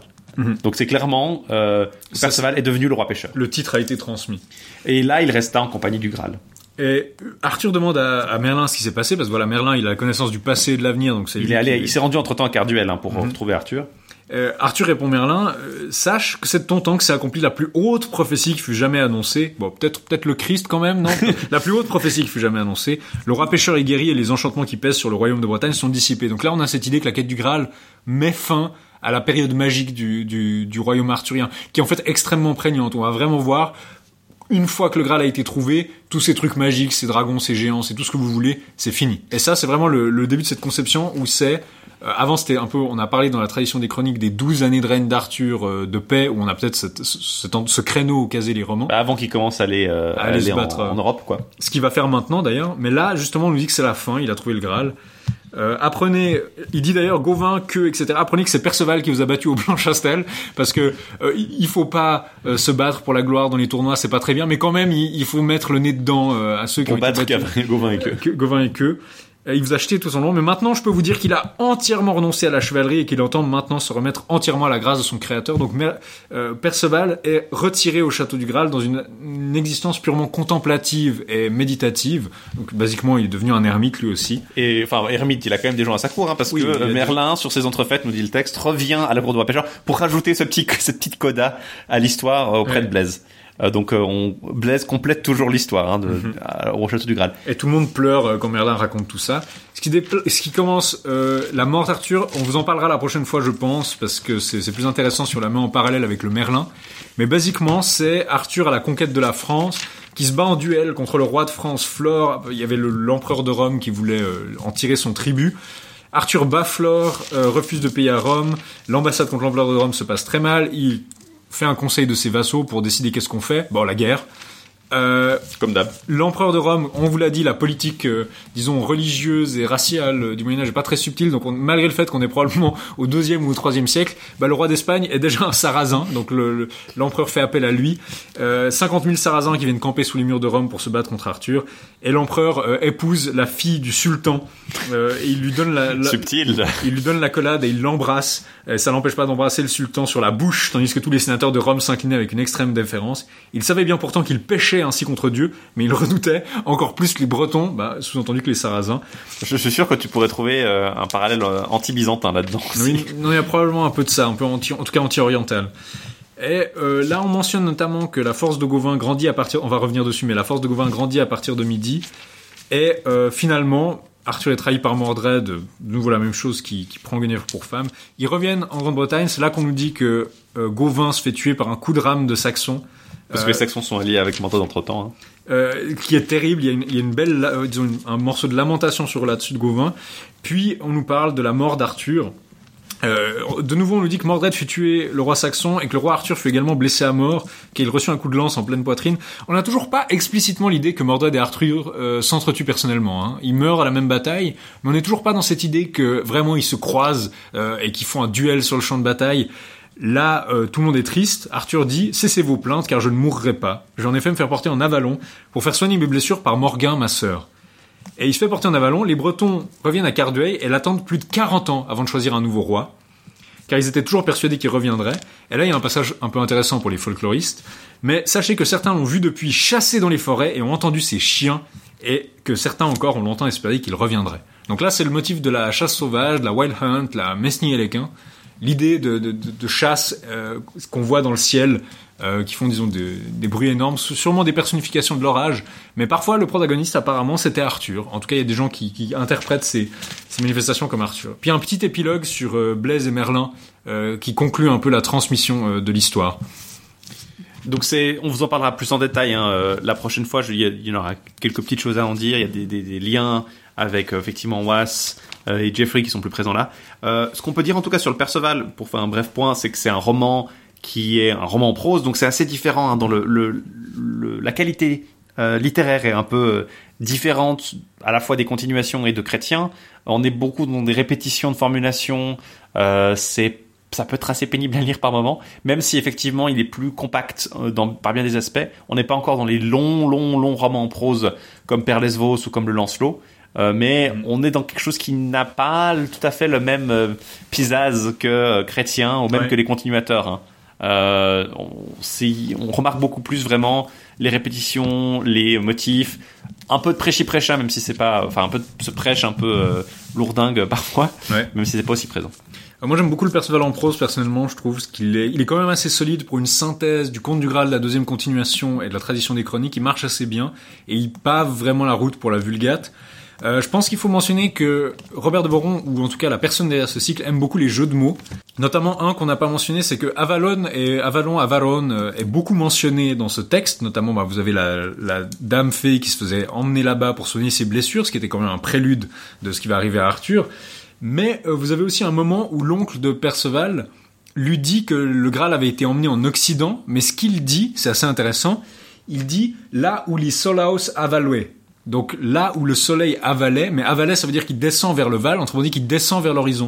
Donc il y a peut-être déjà l'idée que Avalon, c'est là, peut-être un jeu de mots qui est sous-entendu, Avalon c'est là où le soleil avalait, donc descend vers le Val. Autrement dit, Avalon c'est en Occident. Donc là vous avez peut-être cette idée qui essaye d'unir tout ça et dire que l'île d'Avalon c'est une île euh, qui est encore plus à l'Occident et à laquelle euh, on destinait le Graal.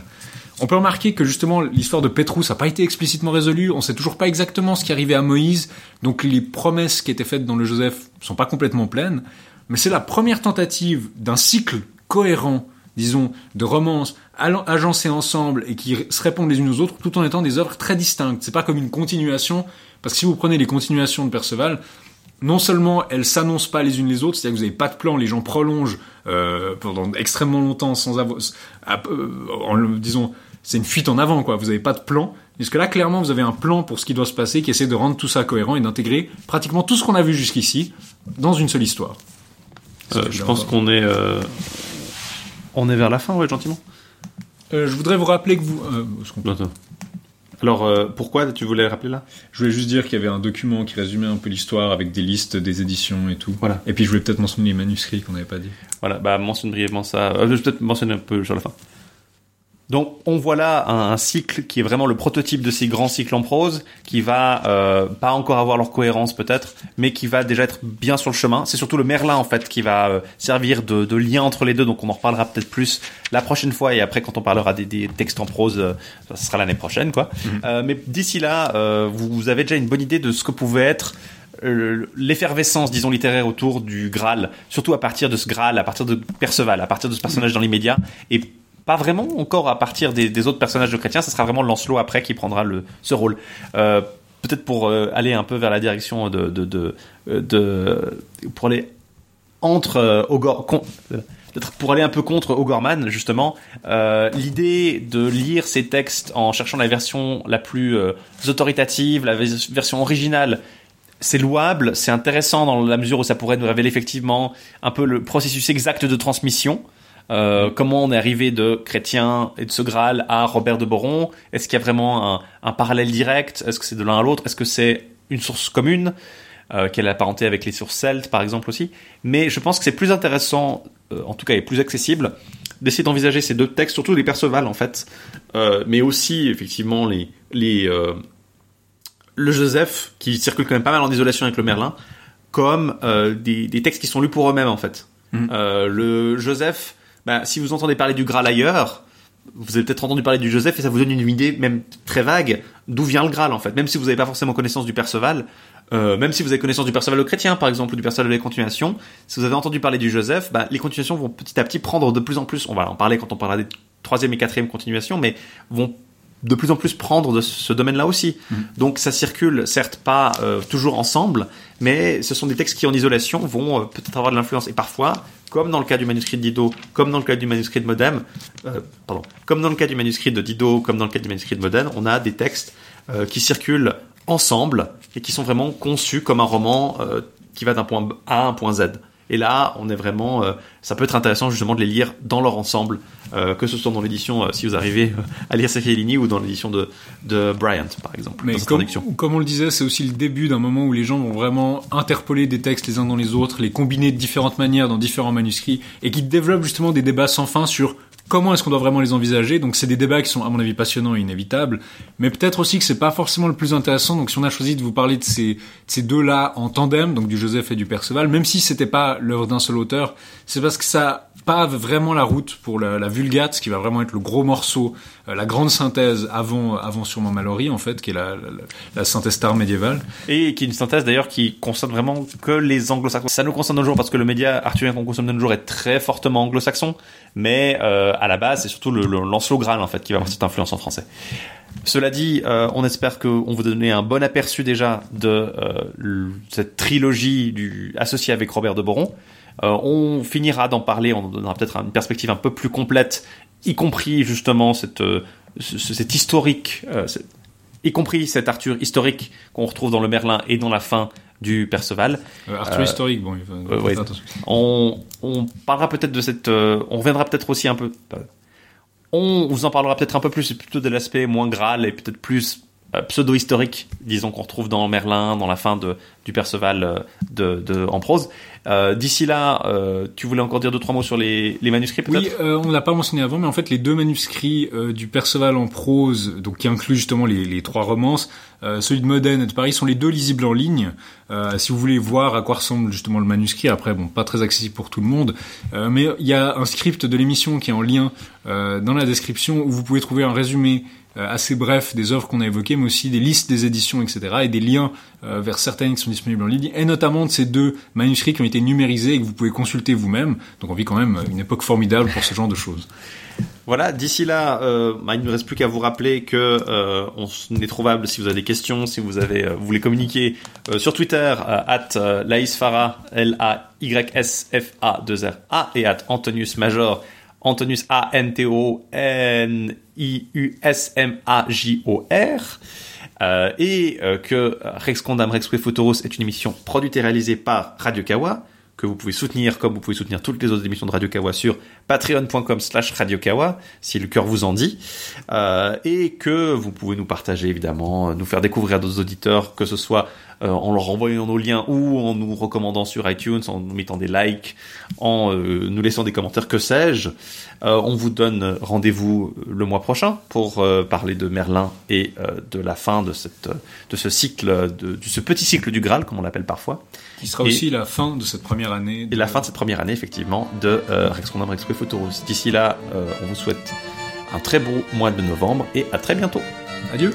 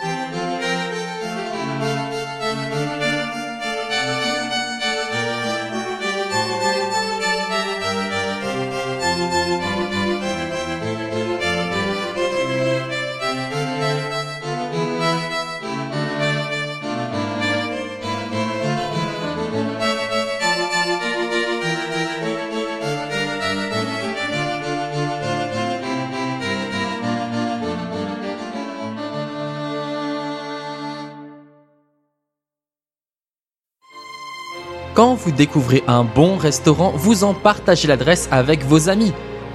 Les podcasts, c'est pareil. Pour aider vos productions Radio Kawa préférées à se faire connaître, rendez-vous sur leur page iTunes Store et foncez les noter. Et à mon avis, elle mérite 5 étoiles. Hmm Plus nombreux vous serez à noter nos émissions, plus cela aura d'effet. Merci et bonne écoute. Toutes les deux semaines avec Yann et avec Lou, on vous parle du jeu vidéo d'aujourd'hui à travers les news, des critiques de jeux, des dossiers. On reçoit également des invités et on répond à vos questions. La cartouche, ce n'est pas toute l'actualité du jeu vidéo, c'est votre actualité du jeu vidéo. Un vendredi sur deux sur Radio Kawa.